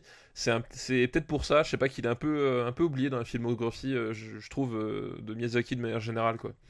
Ouais, ça c'est clair. C'est pas un film qui arrive évidemment, quoi. Voilà, exactement, c'est ça. C'est pas celui qui va sortir quand on va en parler, quoi. Et pourtant, quel beau film. Et ouais, donc il n'ira pas au-dessous de Mononoke, ça c'est certain. Oui, ça me va. J'ai pas de. Je pense que Iron Giant est un meilleur film. J'ai aussi plus d'affection pour Iron Giant. Écoute, je le mettrais entre 6ème Sens et LA Confidential. Écoute, ça me va. Ça te va? Donc, un grand film sans aucun sans aucun contexte possible. Ouais, tout à fait. Et si tu veux le voir, il a été doublé en français avec la voix de Jean. Ouais, putain. Au moment où tu l'as dit, je m'en suis rappelé parce que à l'époque la promo c'était ça, c'était avec la voix de Jean Reno. Oui. Genre. What? Et tu sais qui doublait Curtis? Non, je me rappelle plus. C'était Jean-Luc Reichmann. Oh, putain, la vache, le pauvre Miyazaki, quoi. Oh, là. Non, mais en plus, tu sais quoi, Jean-Luc Reichmann, il faisait beaucoup de doublage. Hein. Ah bah oui. Mais honnêtement, Jean-Luc Reichmann s'en sort beaucoup mieux que Jean Reno. Ah bah... Jean Reno, parce que je l'ai vu un peu en VF pour voir les premiers moments du film. Il a pas, enfin, il est pas dedans, quoi. C'est compliqué. Voilà. Et alors le dernier film de cette liste, sur les celluloïdes, c'est The Thief and the Cobbler, qui s'appelle Le Voleur et le Cordonnier. Est-ce que tu as entendu parler? Non, je ne l'ai pas vu. Alors écoute, c'est un film très très compliqué. C'est un film c'est un long métrage réalisé par Richard Williams, qui est sorti en 1995, mais dont le développement a commencé dans les années 60. Ah oui, d'accord. Donc tu vois, ou genre 60 ou 70, genre c'est un des films qui a été le plus retardé de l'histoire de tous les temps, je crois. Si c'est pas le premier, c'est le deuxième. Putain, la vache, oui. Donc oui, tu sens déjà le truc qui...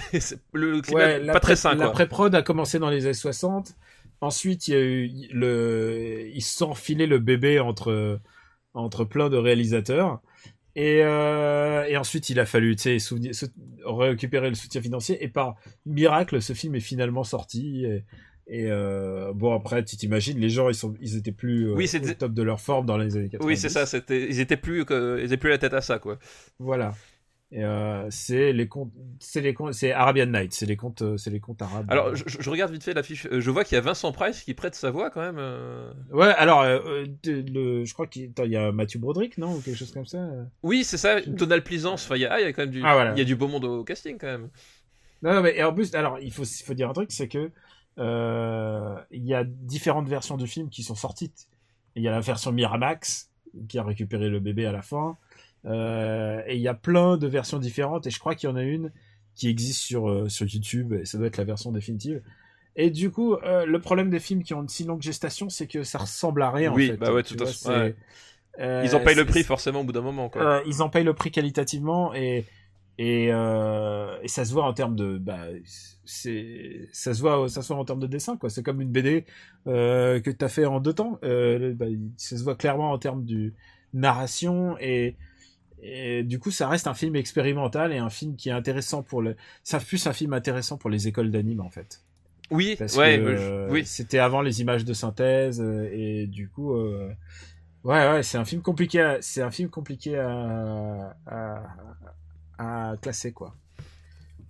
Et donc, du coup, tu l'as pas vu. Oui, voilà, c'est ta responsabilité.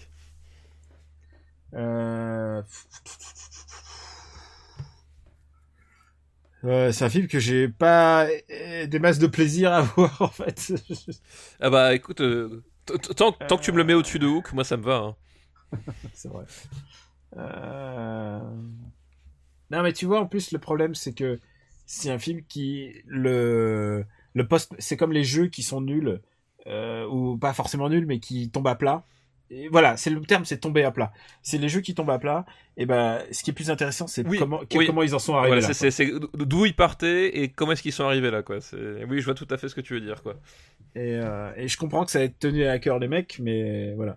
Écoute, je le mettrais entre Existence et Fortress. Bah écoute, Daniel, c'est ta responsabilité. Je ne vois pas d'objection. Ce qui est pas une mauvaise place. Oui, c'est pas une disgrâce non plus. Ouais, tout à fait. Non, mais c'est clairement un film difficile à apprécier à sa juste valeur.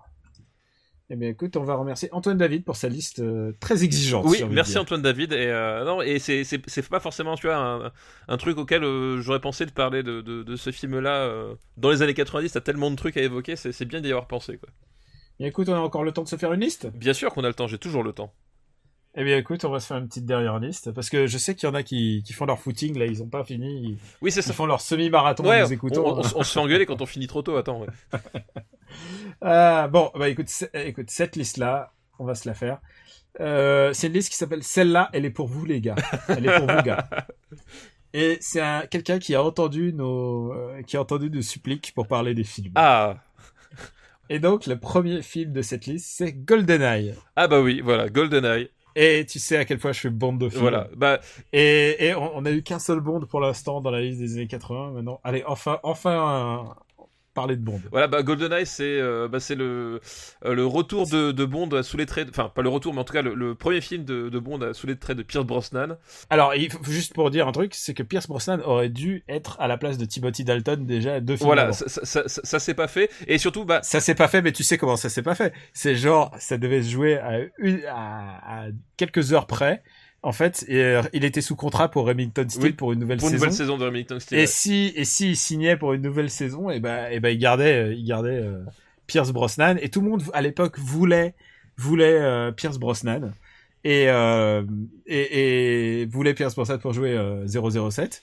Et genre il a reçu le fax, quoi, qui lui dit ah bah désolé, tu repiques une saison de Remington Steele avec nous, et il était en larmes, et il était déchiré par cette nouvelle. Et donc, quand il est arrivé sur GoldenEye, bah, il était trop jouasse, quoi. Il était vraiment et puis, content de le faire. Et puis aussi, quoi. Pour le public, enfin, la période de Timothy Dalton, c'était une période qui était assez compliquée parce que c'était des Bonds qui étaient beaucoup plus américains. Par rapport à ce au côté un peu fantasque des années 80, etc. Il y avait... C'était clairement des films des 80s. Quoi. Et tu vois, le Timothy Dalton, il affrontait des trafiquants de drogue, des choses comme ça. C'était genre, c'était pas le Bond tel que on se l'imaginait contre des grands mégalomanes, des choses comme ça. C'était aussi un Bond plus brut. Enfin, il y avait un changement de ton qui, enfin, en tout cas, moi je me rappelle à l'époque, qui était pas forcément hyper apprécié. Et alors oui, et là ils étaient revenus à un ton vraiment plus Bond, voilà, avec un peu d'humour. Et là ils sont revenus au ton Bond très Roger Moore, voilà, tendance Roger Moore effectivement. Et alors il faut resituer le truc dans le contexte, c'est qu'il y a eu 6 ans qui se sont écoulés entre le précédent et celui-là. Il y a eu des histoires juridiques entre les droits qui enfin des histoires de droits, les reventes, Brocoli a revendu ses parts et tout ça. Enfin il y a eu plein de difficultés de gestation. Et surtout, c'est le premier James Bond d'après l'Union soviétique. Oui, et ça vrai. C'est très important, oui, parce que pendant des années, l'Union soviétique c'était les méchants. Bah c'est même l'essence, enfin la caractérisation, l'essence même de Bond à la base, c'est ça. C'est un agent qui peut s'infiltrer derrière les lignes ennemies, à savoir les Russes. Les Russes, et là les Russes ne sont pas complètement les méchants. Non, mais t'as... Et le méchant vient plutôt de l'intérieur. Ouais, mais t'as un côté fall down en fait, enfin t'as les répercussions de la chute du mur, ouais, qui sont quand même au cœur du scénario. Ouais, et ils arrêtent pas de le répéter en disant bah voilà, c'est la fin du mur, le mur a chuté, l'Union soviétique n'est plus le même, la Russie n'est plus la même. Et ce qui est intéressant, c'est que c'est aussi le premier film de Judi Dench. Oui. Qui remplace M. Oui, tout à fait. Et Judi Dench n'arrête pas de répéter à Bond, et ça c'est aussi nouveau dans l'imagerie de Bond, et ça va perdurer jusqu'à Daniel Craig. Elle va lui répéter tout le temps qu'il est c'est un homme du passé, qu'il est machiste, qu'il est égocentrique, que c'est un connard. Ce qui est pas faux. Et ça tout pendant tous les films de M, enfin de Judi Dench, ouais, qui est excellente dans son rôle. C'est un super contrepoint. Enfin, moi, j'adorais la relation qu'il y avait entre ce M là et les Bonds nouveaux justement. Je trouvais que ça fonctionnait super bien, quoi. Et ouais, c'est vraiment le Bond du changement d'une époque. Ils ont fait appel à Martin Campbell, qui est devenu un peu le yes man des licences. Oui. Un peu, comme ça. Et c'est marrant parce que justement, Martin Campbell, en tout cas au moment où ils ont fait appel à lui, c'était pas du tout cette optique-là. Enfin, c'était un type, il produisait des films d'Alan Clark, il était parti sur il avait une réputation peut-être pas forcément arty, mais en tout cas, c'était pas encore le Yes Man, et effectivement pas. Par la suite, il va faire le Masque de Zorro, Vertical Limit. Enfin, il va enchaîner que des trucs de commande, quoi, genre pour faire plaisir aux gens, quoi. Et ouais, Martin Campbell, il va exceller là-dedans. Ça va être le retour en grâce de James Bond. Ça va être le film il va vraiment cartonner au box-office. Et il y a des nouvelles idées en plus. C'est-à-dire, par exemple, on peut pas dissocier ce film de Famke Janssen, à mon avis. Ah bah bien sûr. Alors, j'attendais que tu n'entends pas.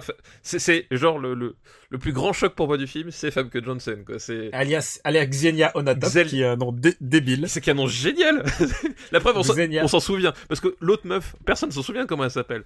Non, il y avait Famke Janssen en Xenia Onatopp. Ah, Natalia, tu veux dire. Qui était la méchante Bond girl, mais c'était un fantasme absolu. La scène où elle... il faut dire un truc, c'est qu'elle tue les gens avec ses... En les étouffant avec ses cuisses. Et voilà, et rien que ça. Avec ses cuisses, et alors, je peux te dire, puisque j'analyse les James Bond, bien sûr. Pour je croyais, il est en pratique, et je commençais à le dire. Non, j'analyse le truc. Je sais pas, je crois qu'elle l'étouffe avec sa chatte, quand même. Bah, l'idée, c'est ça, je pense. Oui, c'est... Grand personnage, elle est sadique, et elle change vraiment des anciennes méchantes James Bond girls. Oui, parce qu'en plus, enfin, t'as un côté, elle est cruelle, elle aime torturer. Elle est cruelle, elle a vraiment du répondant. Enfin, genre, c'est un vrai challenger, parce que d'habitude, dans James Bond, t'avais des seconds couteaux. Enfin, tu vois, t'avais le type avec le chapeau et choses comme ça, mais à chaque fois, t'avais aucune femme qui arrivait à se dire, ouais, à un moment donné, Bond, il peut prendre sa raclée avec ce personnage-là. Bah, elle, clairement, si, quoi. Et qu'est-ce qu'on peut rajouter sur ce sur ce film, parce que vraiment c'est un film assez riche et intéressant à analyser. D'abord, pour moi, c'est clairement le meilleur Pierce Brosnan. Oui, pour moi aussi, oui. Mais genre, il y a même pas photo. Enfin, c'est... Après, ça va être la chute libre. Ouais, après, c'est vraiment compliqué. Et oui, c'est vraiment le meilleur Bond de Brosnan de loin, quoi. Moi, je suis pas un mec à Brosnan. Clairement, j'aime pas les Brosnan, mais c'est clairement le meilleur de tous. La scène d'intro est à couper le souffle. Ouais, non, vraiment, il y a pas de doute. La scène d'intro où il saute. Enfin, tu vois comment c'est fait. Et il y a un truc que j'aime bien. Et c'est un film aussi où Sean Bean meurt 2 fois. C'est quand même pas mal. Sean Bean meurt 2 fois. Et il y a beaucoup de trucs que j'adore dans ce film. Par exemple, les Russes, qui sont joués évidemment par des... Il y a Tchéky Cario dans le rôle d'un Russe. Mais oui, putain, c'est vrai. Exact. Il y a beaucoup de choses... Enfin, les Russes sont extraordinaires. Il y en a un que j'adore. À un moment, il se fait braquer par James Bond et il fait... Walter PPK. There's only 3 agents who use that weapon. I killed 2 of them. Et tu sais, avec son accent russe, c'est mieux que pas mal des mauvais mours. Oui, non mais vraiment, c'est pas un très grand Bond ou un très grand film, mais tu t'emmerdes pas. Enfin, je veux dire, le contrat est rempli pour moi quand je vois GoldenEye, quoi. C'est voilà, c'est le Bond que tu peux regarder et t'es content d'avoir passé ta soirée, voilà, tranquille, quoi. Ouais, il y a un côté actionneur. Alors, si je peux me permettre, et là c'est vrai, enfin je vais me permettre, il y a un gros défaut à ce Bond-là pour moi, c'est la musique, quoi. Est-ce que tu te souviens de la musique? Oui, bah alors le thème, c'est Eric Serra. C'est Eric Serra avec le oui et genre oui, effectivement. Ça... tu sais quoi, je pense que on va laisser on va mettre en lien. Je vais même plus que mettre un lien, je vais faire un petit montage par-dessus nous. Là, imagine-toi que les gens, on est en train d'écouter la musique. Je vais mettre la musique de la poursuite de bagnole qui est extraordinaire. On dirait un soft porn des années 70. C'est trop mauvais, quoi. C'est vraiment la pire des musiques de James Bond jamais faite. Et quand tu sors de John Barry, c'est trop... Ah, mais oui. Il était clairement pas dans le game. Il était clairement pas dans le game. Et il paraît que ça a été... À la fin, tu entends le thème en boucle de 007, ils ont préféré, ils l'ont refait, et il paraît qu'ils ont fait revenir un autre compositeur, enfin non, mais c'est sûr, ils ont fait revenir un autre compositeur à la fin pour compléter. Écoute, c'est clairement pas le meilleur film d'Eric Serra, ça c'est sûr. Non, ouais, il était pas avec nous à ce moment-là. Et puis c'est la fin de beaucoup. Alors, si je peux être un peu geek, c'est la fin de beaucoup de choses. C'est la fin d'une... Non, c'est pas le dernier Rémi Julien. Si, c'est peut-être le dernier Rémi Julien. Ah. Parce que Rémi Julien, il a fait tous les derniers Bonds. Ah, peut-être. Alors ça, je saurais pas de tête, là, comme ça. Dans celle de View for a Kill qu'on a reviewé, oui, déjà. Oui, tout à fait. Et... Qui reste pour moi vraiment le truc, la marque de fabrique, quoi. Et il y a un truc que je trouve un charme indiscutable dans celui-là, c'est que il est encore fait à l'ancienne. C'est-à-dire que c'est encore des maquettes. Et, oui. Si vous aimez les maquettes, parce que moi j'adore les films avec des maquettes qui explosent, c'est Derek Meddings qui fait les maquettes de celui-là, et c'est son dernier film. Après, c'est toute une génération va mourir. Il y a celui qui fait les génériques, il est mort en 91. Du coup, non mais c'est c'est Binder et tout d'un coup il est remplacé par des CG. Mais ouais, c'est le dernier James Bond fait un peu à la main, en fait. Mais c'est ça, en fait. Enfin, c'est ce qu'on disait tout à l'heure. C'est vraiment à tous les niveaux, c'est le Bond de la transition. C'est-à-dire que il s'est arrivé un truc où il savait plus quoi faire de la formule, parce que finalement, enfin, tu vois, les précédents, ils ressemblaient vachement à n'importe quel film d'action, entre guillemets, même s'il y a des particularités. Enfin, ils savaient plus quoi faire de la formule, etc. Et ils étaient obligés de se réinventer de retrouver. Qu'est-ce qu'on peut faire spécifiquement avec James Bond, et du coup ils ont été ils ont dû faire des choix, ils ont abandonné des trucs, ils ont essayé et c'est vraiment le Bond de la transition, quoi, pour moi, c'est, et de la renaissance, enfin je veux dire, c'était je me souviens en tout cas, les gens attendaient plus James Bond comme un carton au box-office, ouais, tu vois. C'est clair. Alors que on avait passé le cap. On est passé le cap, alors que d'un seul coup... Et d'ailleurs, Martin Campbell, ce qui est drôle, c'est que c'est le mec qui va ressusciter 2 fois James Bond, parce que c'est lui qui va faire Casino Royale, quoi. Peut-être qu'il fera la prochaine résurrection. Peut-être qu'il fera la prochaine résurrection. Et il y a un dernier truc dont on n'a pas parlé. Je crois, putain, si j'ai parlé de Maurice Binder pour le générique, je pense qu'on a fait le tour. Non, on n'a pas fait le tour, parce qu'on n'a pas parlé de GoldenEye. Ouais, Tina Turner. De Tina Turner. Encore elle. C'est une chanson écrite par Bono et Edge. Oui, c'est vrai. C'est vrai, putain. Et alors, le savais-tu? Et là, je peux le mettre en lien avec le podcast quand on va le publier. Savais-tu que Ace of Base avait fait son générique? J'adore les génériques qui n'ont jamais été choisis. Ils avaient fait une chanson, et tu sais, ça s'appelle, tu sais, ils avaient fait GoldenEye, tu vois, pour que ce soit le refrain lancinant. Et comme ça a été refusé, je ne sais pas pourquoi. Et ben, du coup, ça se fait The Juvenile.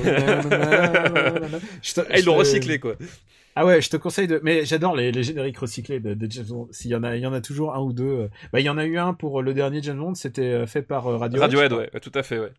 Qui était pas mal, qui était beaucoup mieux que... Qui était beaucoup mieux, mais que je trouvais quand même nul à chier. Mais qui était genre beaucoup mieux que ce qu'ils ont pris au final. Ça, c'était... Ah bah, qui a eu un Oscar, je tiens. Non, mais c'est... Quel scandale, quoi. Putain. Genre, lui-même était surpris de... Non, mais et pourtant, je fais partie des gens qui ont aimé Spectre, mais le générique, je me suis endormi, moi, dans la salle, quoi. Ouais. C'est genre... Ah ouais, avec ses bandages tentacules. Ouais, là, qu'est-ce que c'était que ça, quoi. Ah, c'était pas très bien. Où est-ce qu'on va le mettre? GoldenEye. Ce film assez plaisant et qui a aussi été un très très bon jeu. Oui. Putain, le dernier truc qu'on n'a pas dit, il y a un très très bon jeu. Oui, et pour le coup, l'un des rares FPS à avoir un vrai sens par rapport à son support qui était la Nintendo 64. Enfin, je veux dire, c'était, ils ont vraiment pensé le jeu. Le jeu inventeur du headshot. Ouais. Peut-être pas inventeur du headshot, mais... Bah, genre celui où tu vraiment... Oui, enfin, en tout cas pour vous, le public console, peut-être. Mais en tout cas, non, mais c'est un vrai jeu qui était pensé non pas pour faire comme les FPS sur PC, mais pour dire, bon, bah, j'aimerais faire ce genre-là sur cette manette, comment est-ce que je fais? Et ils sont vraiment cassés le cul et ça fonctionne vraiment très bien, quoi. Ouais. Ah, j'aime bien t'en dire du... Non, mais voilà, voilà, c'est vrai, quoi. Où est-ce qu'on va le mettre? Moi je verrais. Bah, tu sais que moi, le problème pour moi, c'est qu'un film de James Bond est toujours plus intéressant qu'un film sans James Bond. C'est sûr, mais je mettrais pas trop. Enfin, c'est un film plaisant, mais voilà, c'est. C'est vrai qu'il y a des trucs marrants, tu vois. Mais je préfère quand même. Je sais pas, par rapport à Street Fighter, tu vois, par exemple. Moi, j'ai de l'affection pour Street Fighter, GoldenEye. C'est juste que je vais pas m'ennuyer. Tu vois ce que je veux dire? La différence. J'ai pas. On le met au-dessus de Face Off. D'accord, ça me va. Très bien. Mais en même temps, j'adore ce film avec ses Russes, quoi. Et surtout, ces maquettes qui explosent. C'est le dernier film où on voit des trucs comme ça. Oui, c'est vrai qu'il y a des... Après, c'est n'importe quoi. C'est vrai qu'il y a des moments où ça se voit et c'est touchant. Je veux dire, après, on aura fucking Pierce Brosnan sur un kitesurf avec le tsunami derrière. Putain, oui. En plus, l'épisode anniversaire, genre joyeux anniversaire, quoi. Putain, le cadeau empoisonné. Si vous voulez qu'on parle mal des autres films de James Bond, envoyez-les. Personne ne les sait. Oui, lâchez-vous. Ah, remarque, est-ce que c'est encore... Oui, on est encore dans les années 90. Ouais. Il me semble, ouais. Tout juste, mais ouais. Il me semble. Ouais, ils y sont. Et encore, c'est pas le début de la fin. Hein. Si, c'est le début de la fin. Bah écoute, déjà, voilà, ce premier film pour me faire plaisir sur cette liste. Je te remercie. Et alors le deuxième film, c'est L'Antre de la Folie. De John Carpenter. Donc dont vous me connaissez, vous savez l'affection que j'ai pour John Carpenter. Et c'est son dernier grand film. C'est même pas son dernier bon film, parce qu'il en a fait un autre par la suite qui était bon, mais celui-là c'est son dernier grand film. C'est l'histoire de Sutter Kane, qui est un écrivain de films d'horreur très inspiré de Lovecraft, et qui en fait disparaît à quelques jours de la publication de son nouveau roman. Et on mandate Sam Neill, un agent d'assurance, pour faire le mystère là-dessus. Et Sam Neill, celui d'Octobre Rouge ? Celui d'Octobre Rouge, c'est ça. Et c'est un film... c'est un hommage à Lovecraft, évidemment. Mais c'est un film... plus je le regarde, et à chaque fois que je le regarde, je le trouve à chaque fois de mieux en mieux. Enfin, c'est justement le glissement dans l'antre de la folie. Dans la folie. Et vraiment de gérer de façon... vraiment génial, enfin, c'est par petites touches, et puis au bout d'un moment ça s'enchaîne, ça s'imbrique, et t'as à chaque fois la bonne idée de mise en scène au bon moment. La fin est extraordinaire, enfin la dernière minute de ce film là Elle est absolument géniale, et t'as tout un regard et toute une lucidité de Carpenter par rapport à son statut d'auteur lui aussi. Enfin, c'est vraiment Carpenter, mais vraiment toutes ses dernières tripes dans ce film-là, et c'est son dernier chef-d'œuvre, quoi. Il est vraiment hallucinant de bout en bout, quoi. Écoute, je l'ai revu il n'y a pas si longtemps et je te suis assez là-dessus. Mais en même temps, je pense que ce film aurait gagné à avoir d'autres acteurs que ceux qui y sont. Alors, moi, je pense que s'il y a Sam Neill, et la fille est complètement anecdotique, oui, alors qu'elle a un rôle pivot dans l'histoire. Ouais. Sam Neill, et moi, je le trouve, il est parfait dedans, mais c'est vrai qu'à côté, tu souffres un peu du casting à la Carpenter qui n'a pas forcément les sous d'avoir qui il veut. Et... Oui, c'est sûr qu'il n'a pas eu DiCaprio comme... Bon, c'était pas son Shutter Island. Oui, c'est ça. mais c'est un film. Enfin, oui, t'as toujours ce côté fauché. Enfin, je veux dire, c'est pas un gros blockbuster, un gros budget, etc. Enfin, c'est très loin d'être son plus gros budget, etc. Mais derrière, t'as un tel talent dans la mise en scène, dans la gestion de la narration et tout. Ah, et alors, est-ce que je peux te choquer aussi, c'est pas. Je trouve que les musiques à la guitare un peu rock, ça dessert un peu le film. Genre la musique, c'est pas les meilleures musiques de Carpenter. Alors oui et non, c'est-à-dire que, enfin, si t'écoutes bien, en fait, c'est le thème principal surtout, mais que je trouve génial. Moi, en fait, les premières fois que je l'ai vu, ça m'avait aussi un peu choqué. Et en fait, enfin, maintenant, ce thème, je peux plus m'en passer. C'est un de mes préférés de Carpenter. Ah ouais. Ouais. Et c'est comment dire, t'as un côté très brutal dans la façon dont c'est fait au début, avec les presses, tu sais, les presses à journaux, les choses comme ça. Et je pense que c'était une volonté d'être très agressif dès le début, pour justement, enfin, pour déstabiliser. Enfin, il y a un côté parce qu'après, dans la suite du métrage, c'est utilisé très différemment, et les guitares sont quand même, enfin, sont présentes, mais c'est beaucoup moins mise en avant, je trouve. Mais t'as effectivement pas l'utilisation du synthé ou des nappes atmosphériques. Mais moi, comme dit, j'ai été choqué les premières fois que je l'ai vu, mais plus je le revois et plus je trouve que ça s'imbrique et que ça donne du sens, quoi. Je suis moins amoureux de ce film que toi, c'est sûr. Ah, mais écoute, je le vois pas au-dessus des nerfs à vif, ça c'est sûr. Ah si, moi, moi. Bah alors, dis-moi ce que tu, ou dis-moi toi où tu le mets. Moi je le mets, si, je le mets, allez, à la hauteur de Philadelphia. Je préfère revoir Bernie quand même. Ouais, mais pas moi. Et franchement, vraiment, l'Antre de la folie, c'est vraiment un authentique chef-d'œuvre qui mérite de sa place, quoi. Je suis pas d'accord, je trouve pas que c'est un chef-d'œuvre. Ah si, c'est un film intéressant, mais... Ah si, mais... Alors faut que tu le revoies, c'est la seule solution. C'est ton amour pour Carpenter qui t'avale. Non, parce que tu me restes... Non, je le mets pas au-dessus de Kikujiro, c'est pas possible. Ah si, moi je le mets largement... Enfin, pas largement, je mets au-dessus. Ah si, tu peux... Il faut qu'on coupe la poire en deux. Non, tu peux pas le mettre aussi bas. Strange Days est plus intéressant. Ah, je trouve l'Antre de la folie plus intéressant et plus maîtrisé. C'est... alors l'histoire de la maîtrise, moi je te parle du résultat. Hein, mais la maîtrise fait le résultat, c'est bien ça. C'est parce que c'est un film maîtrisé de bout en bout dans sa mise en scène. Pour pas que les gens disent oh là là, tu t'es fait avoir par Camille, je te le donne. Voilà, tu vois, c'est mon combat. Je te le donne, mais tout ça, je prépare du mind game pour les épisodes à venir. Ça je m'en doute. L'Antre de la folie. Dont je suis pas, mais bon, il va descendre au fur et à mesure, hein. Je m'en fous pas. Mais je veux dire, je préfère revoir GoldenEye, quoi. Ah non, moi pas. Mais comme dit, l'Antre de la folie, c'est un film où quand je l'ai revu, que j'ai vu les premières fois, j'accrochais pas trop, et en fait, enfin vraiment à chaque vision, et ça fait partie des Carpenters que je peux revoir vraiment, voilà, ad nauseam quasiment, quoi. Oh, putain. Eh ben écoute, alors c'est pour ça que tu vas accepter très très haut le prochain film de la liste, qui est un film qui m'est destiné plutôt. C'est Taxi, 1998. Vas-y, je te laisse parler. Quoi, t'as pas vu Taxi ? Si, j'ai vu Taxi, si. Mais je sais que ça te tient à cœur. Bah écoute, ça me tient attends, tellement... pour tout te dire, en dehors du Taxi à New York, je les ai tous vus. Donc, c'est vrai ? Ouais. Alors écoute, Taxi, bon, on va dire que c'est un classique. Alors moi, je suis fasciné, à sa façon. Je suis fasciné par la filmo EuropaCorp. C'est pas un film EuropaCorp encore à l'époque. Oui, c'est EuropaCorp qui ne dit pas son nom.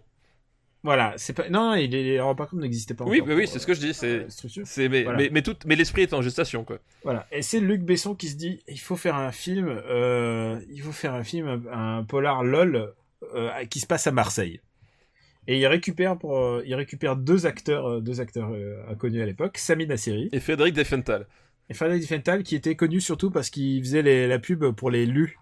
Tu sais, My Name is Fred, tu sais, il drague des meufs dans un aéroport. Ah, oui, c'est vrai. Et il fait Hey, exact. My name is Fred, vous voulez des Lus? Et, oh, hello de loup. Et les filles font hello de loup. Elles lui volent les hello de loup.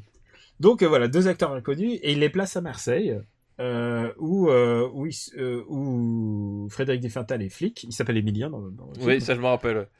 Et Samy Nasseri et Daniel Morales est un chauffeur de taxi, mais un chauffeur de taxi qui se customise. D'ailleurs, il y a un truc pas logique, c'est que par moment il a besoin de s'arrêter, par moment il se transforme alors qu'il est en pleine route. Ouais, il y a beaucoup de choses qui tournent par rond dans ce scénario, écrit par Luc Besson, je tiens à le préciser, et c'est réalisé par Gérard Pirès.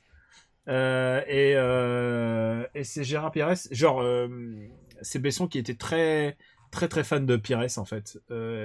Oui, parce que son ancien film. Voilà, Gérard Pirès, avant de nous offrir des trucs comme Les Chevaliers du Ciel, etc. C'était un réalisateur, enfin de comment on peut appeler ça, de comédie un peu bas du front, un peu les Fantasia chez les Ploucs, voilà.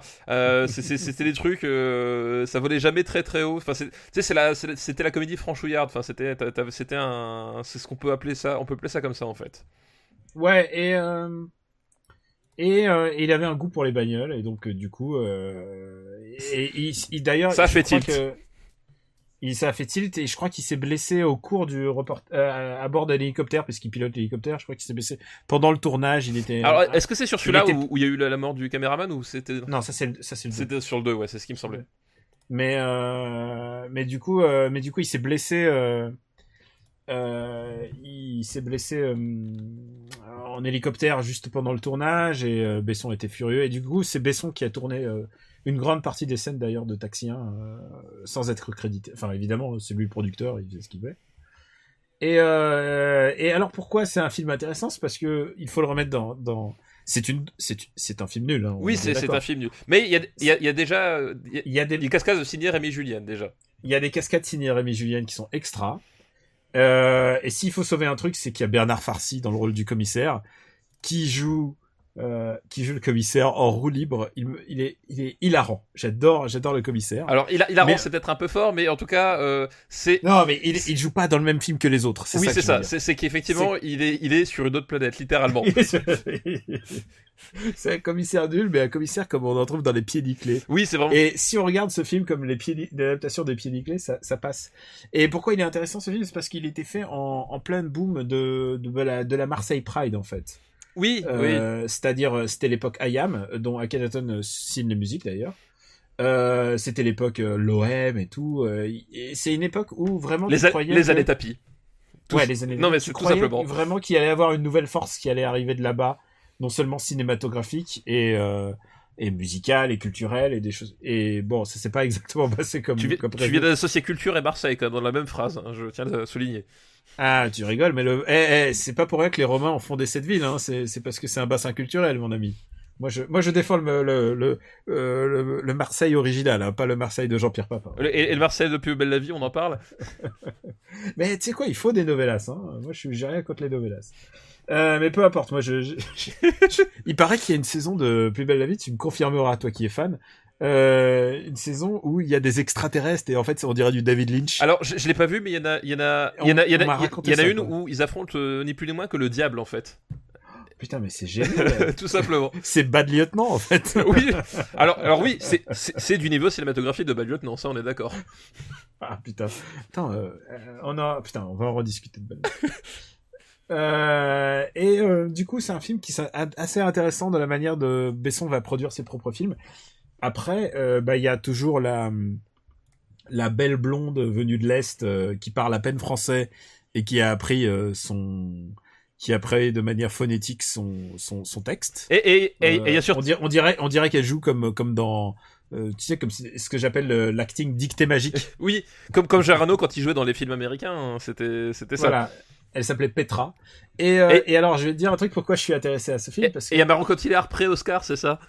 Il y a Marion Cotillard pré-Oscar, et on oublie à quel point elle était extraordinairement belle. En plus, c'est peut-être le film qui l'a en tout cas propulsé sur le devant de la scène, dans mes souvenirs, Marion Cotillard, Taxi.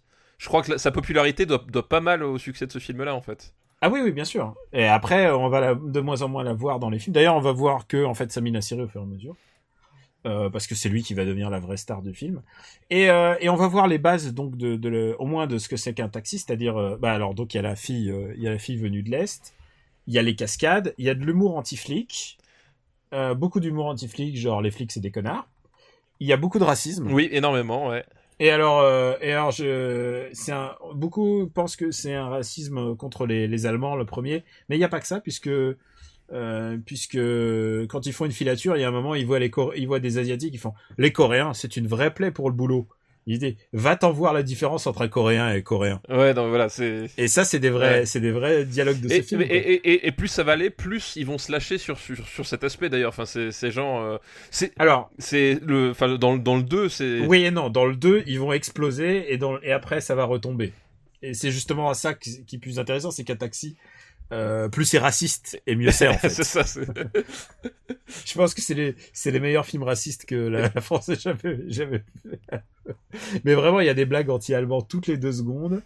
Enfin, vraiment, c'est un film à la fois irregardable et qui est très associé à notre genre le film TF1 quoi. Oui, c'est vraiment le film. C'est un film de son époque.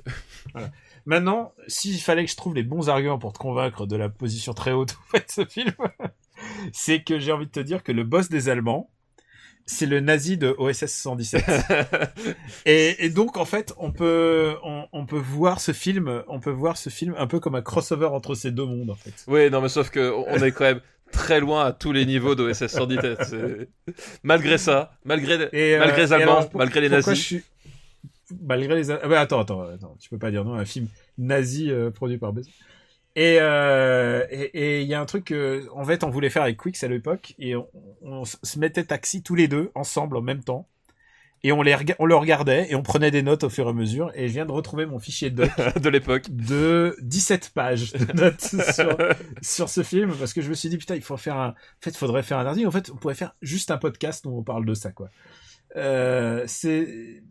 C'est des films nuls, et en même temps faciles. Et il y a aussi un autre truc important, c'est le placement produit. Et c'est à partir de ce moment-là que tout d'un coup, les bagnoles, il va aller voir Peugeot, et Peugeot va pas lui filer d'argent. Non mais Taxi, c'est le film, enfin c'est le monde à l'envers, c'est le moment où avoir une Peugeot, c'est in. C'est genre, mais rends-toi compte, ouais. Quoi. C'est... Et ensuite, c'est à partir de ça qu'il va se faire un contrat avec Audi. Oui, pour la suite. Parce qu'en fait, il va avoir Audi, il les attend dans son. Il dit, moi, j'ai une Audi à un tel. C'est exactement, dans la bio, c'est ce qu'il raconte dans la bio interdite de Besson. Il va voir les mecs, directement, il leur dit, bah voilà, moi, je peux vous placer telle voiture devant tel hôtel. Là, on a déjà monté tout, mais on vous place telle voiture devant tel hôtel de luxe et tout. Et en échange de un certain nombre de véhicules pour le premier taxi, genre, ils avaient pour le véhicule de tête, ils avaient 6 fois la même bagnole pour différentes, genre pour le travelling, pour les scènes intérieures, pour les trucs comme ça, quoi.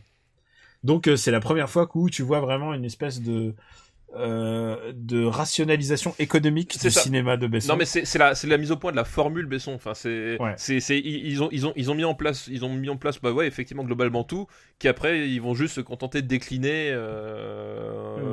avec deux trois nuances quoi. Et effectivement c'est ça, c'est la mise en place du système Besson en fait. Ouais.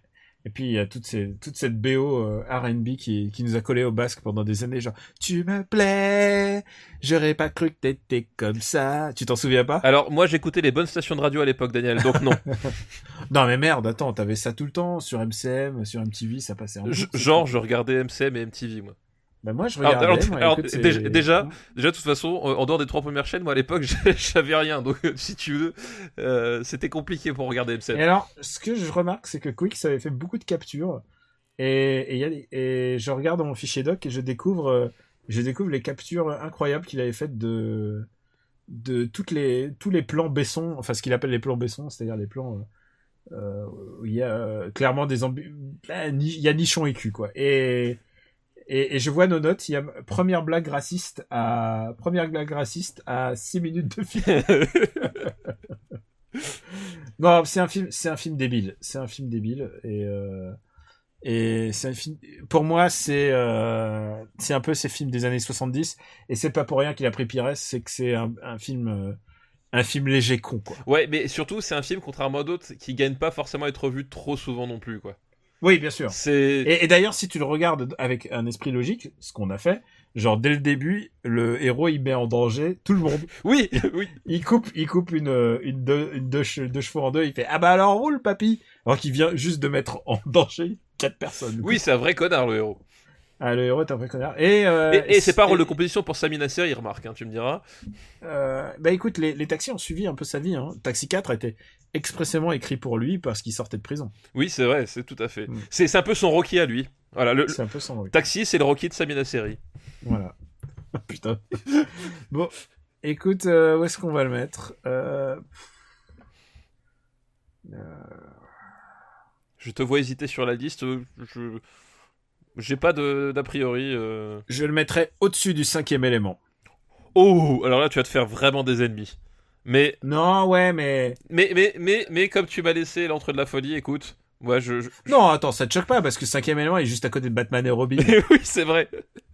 Ça va, on va pas en faire une histoire. C'est pas comme si je l'avais foutu dans les 10 premiers quoi.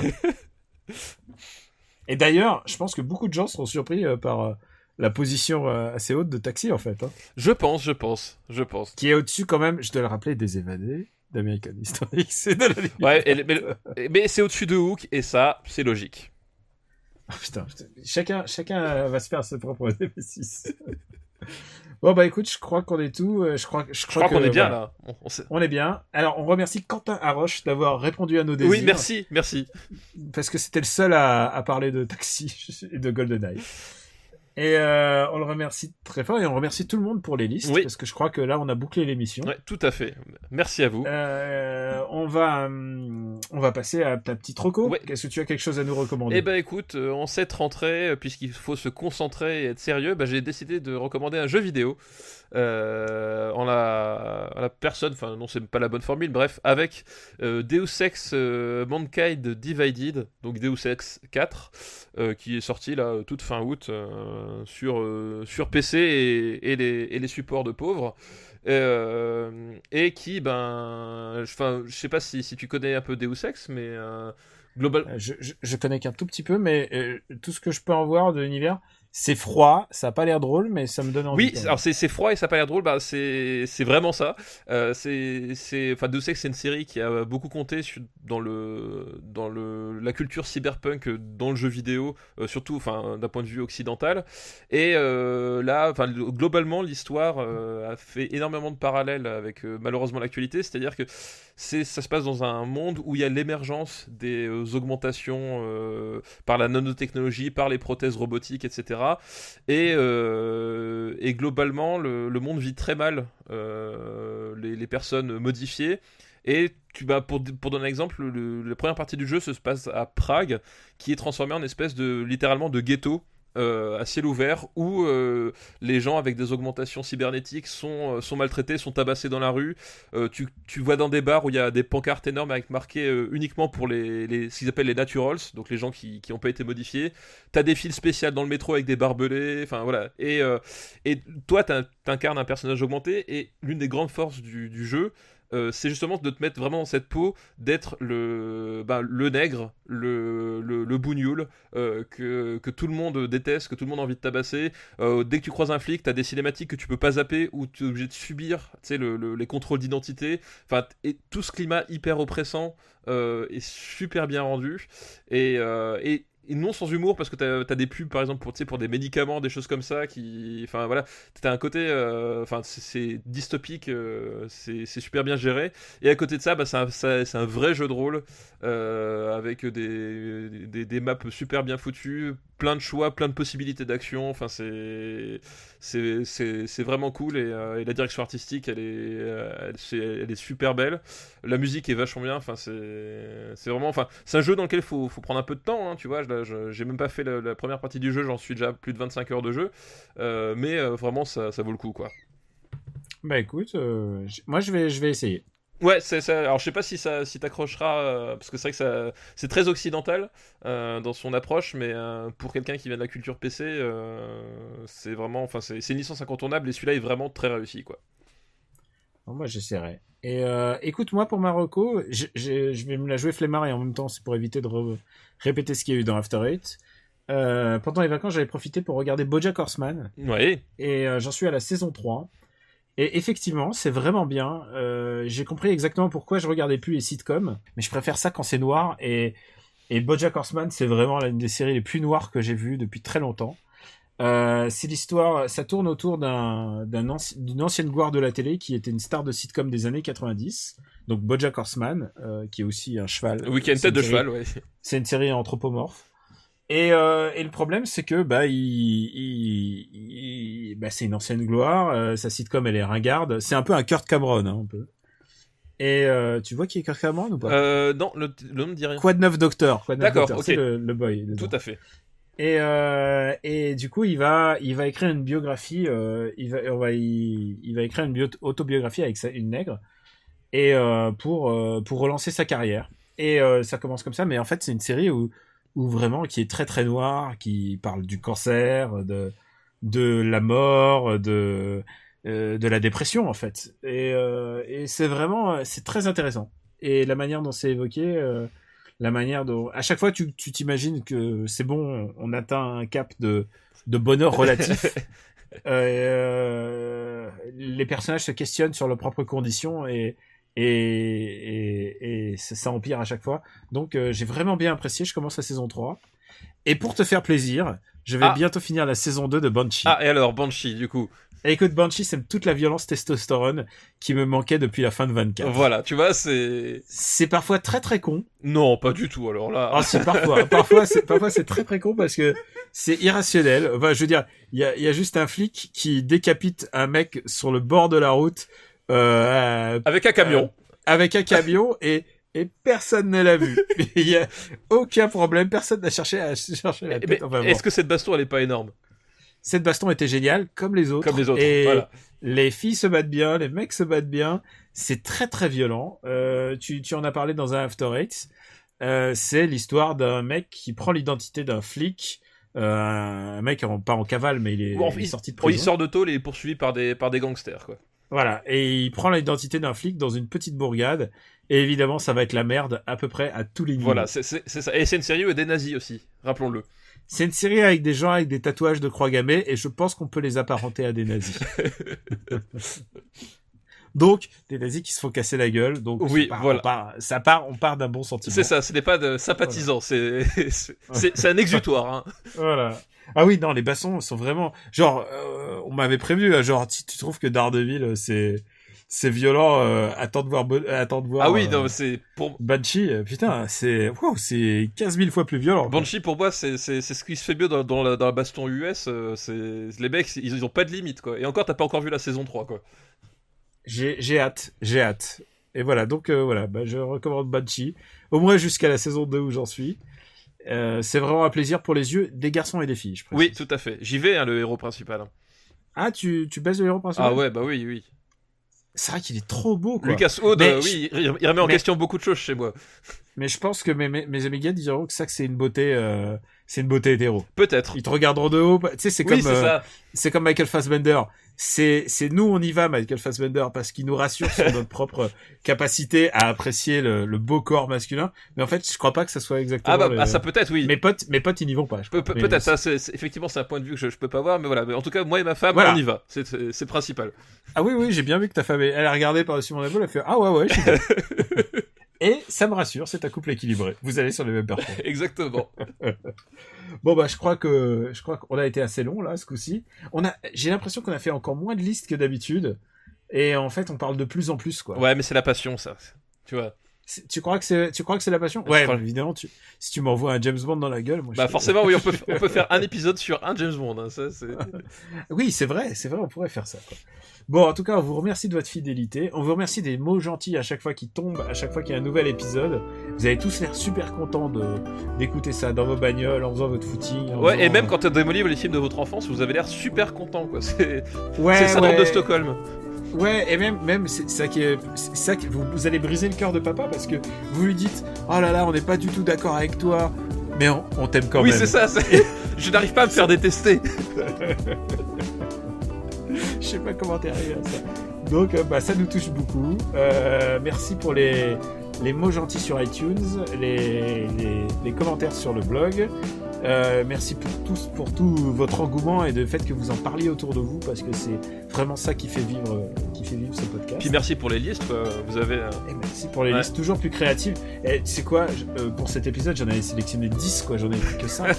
Ah mais c'est tellement de choses à dire, tellement de choses à dire. Et à chaque fois, je refais des copier-coller. Là, je vais déjà commencer le fichier du 11 et je sais déjà de quoi on va parler. Il y aura des nouvelles listes qui vont tomber. C'est un dilemme à chaque fois de choisir. Oui. Tu te rends compte, on a toujours pas fait. Et aussi, merci pour les fanarts aussi que vous nous envoyez, quoi. Ah ouais, c'est vrai. On en a reçu encore, c'est cool, quoi. Ouais, merci. Bon, on est disponible sur le site supercinébattle.fr. C'est là où vous retrouvez aussi la masterlist qui est mise à jour à chaque diffusion de nouvel épisode. Vous pouvez aussi nous retrouver sur YouTube et puis sur iTunes, surtout vos machins à podcast. Et parce que moi j'écoute mes podcasts comme ça. C'est bien, c'est une bonne idée. Ouais. Dis-moi Stéphane, où peut-on te retrouver en ce moment, à part dans la salle de classe? À part dans ma classe, mais à ce moment-là vous n'êtes pas en âge d'écouter cette émission. C'est totalement vrai en plus. Sinon, toujours. Détour de Game Cult, chez After Eight peut-être prochainement, qui sait, chez Third Edition, et puis aussi sur mon profil Sens Critique, Plugin Papa, si vous avez envie de voir un peu de quel bois je me chauffe dans d'autres domaines que le cinéma. Et bien moi, vous pouvez me retrouver sur After Eight. On va enregistrer le prochain épisode en live, il sera... c'est-à-dire où la première fois on sera l'un face à l'autre, ça se trouve ça va mal se passer. Vous allez vous échanger vos postillons et tout en direct, ça va être sympa. Ça va être super. Vous pouvez me retrouver aussi sur Game Cult, pour lequel je vais sans doute parler du Tokyo Game Show très bientôt puisqu'on a l'émission Gaijin Dash qu'on tourne bientôt et ensuite on aura les Gaijin Dash au Japon. Et je suis très content parce que ce voyage au Japon, je vais pouvoir voir Shin Godzilla qui est sorti. Ah oui, c'est vrai, il est sorti, ouais. Qui a cartonné aux entrées, et je vais surtout voir le dernier film de Makoto Shinkai qui cartonne, et Makoto Shinkai qui faisait plutôt des films d'animation plutôt indé, il avait commencé à faire des films tout seul, tu vois, et maintenant il fait des films qui ont vraiment une aura et un public. Il a trouvé un public dans son style un peu photoréaliste. Enfin vraiment, si vous avez l'occasion de regarder les films de Makoto Shinkai, on en parlera quand on atteindra les années 2010. C'est ça, voilà, exactement. Donc j'aurai l'occasion de voir plein de films et sans doute j'en parlerai dans After Eight. Merci encore de nous suivre et, et de nous envoyer vos listes et d'apprécier ce qu'on fait. On vous remercie, on vous embrasse et on vous dit à bientôt. Merci à tous, à bientôt. Ciao.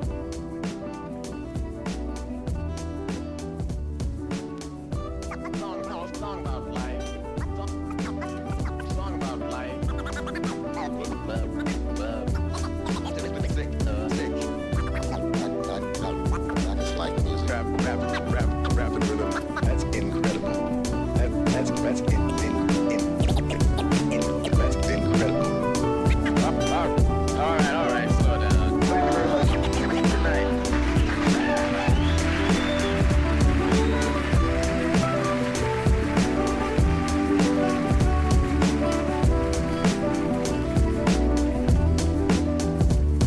pas de garantie pour autant. En volant à fond de cinquième, je suis dans mon cinquième élément. Tu me plais, je sais, allez monte dans ma caisse, bébé, après on voit. J'aurais jamais cru que t'étais comme ça. Dis-moi.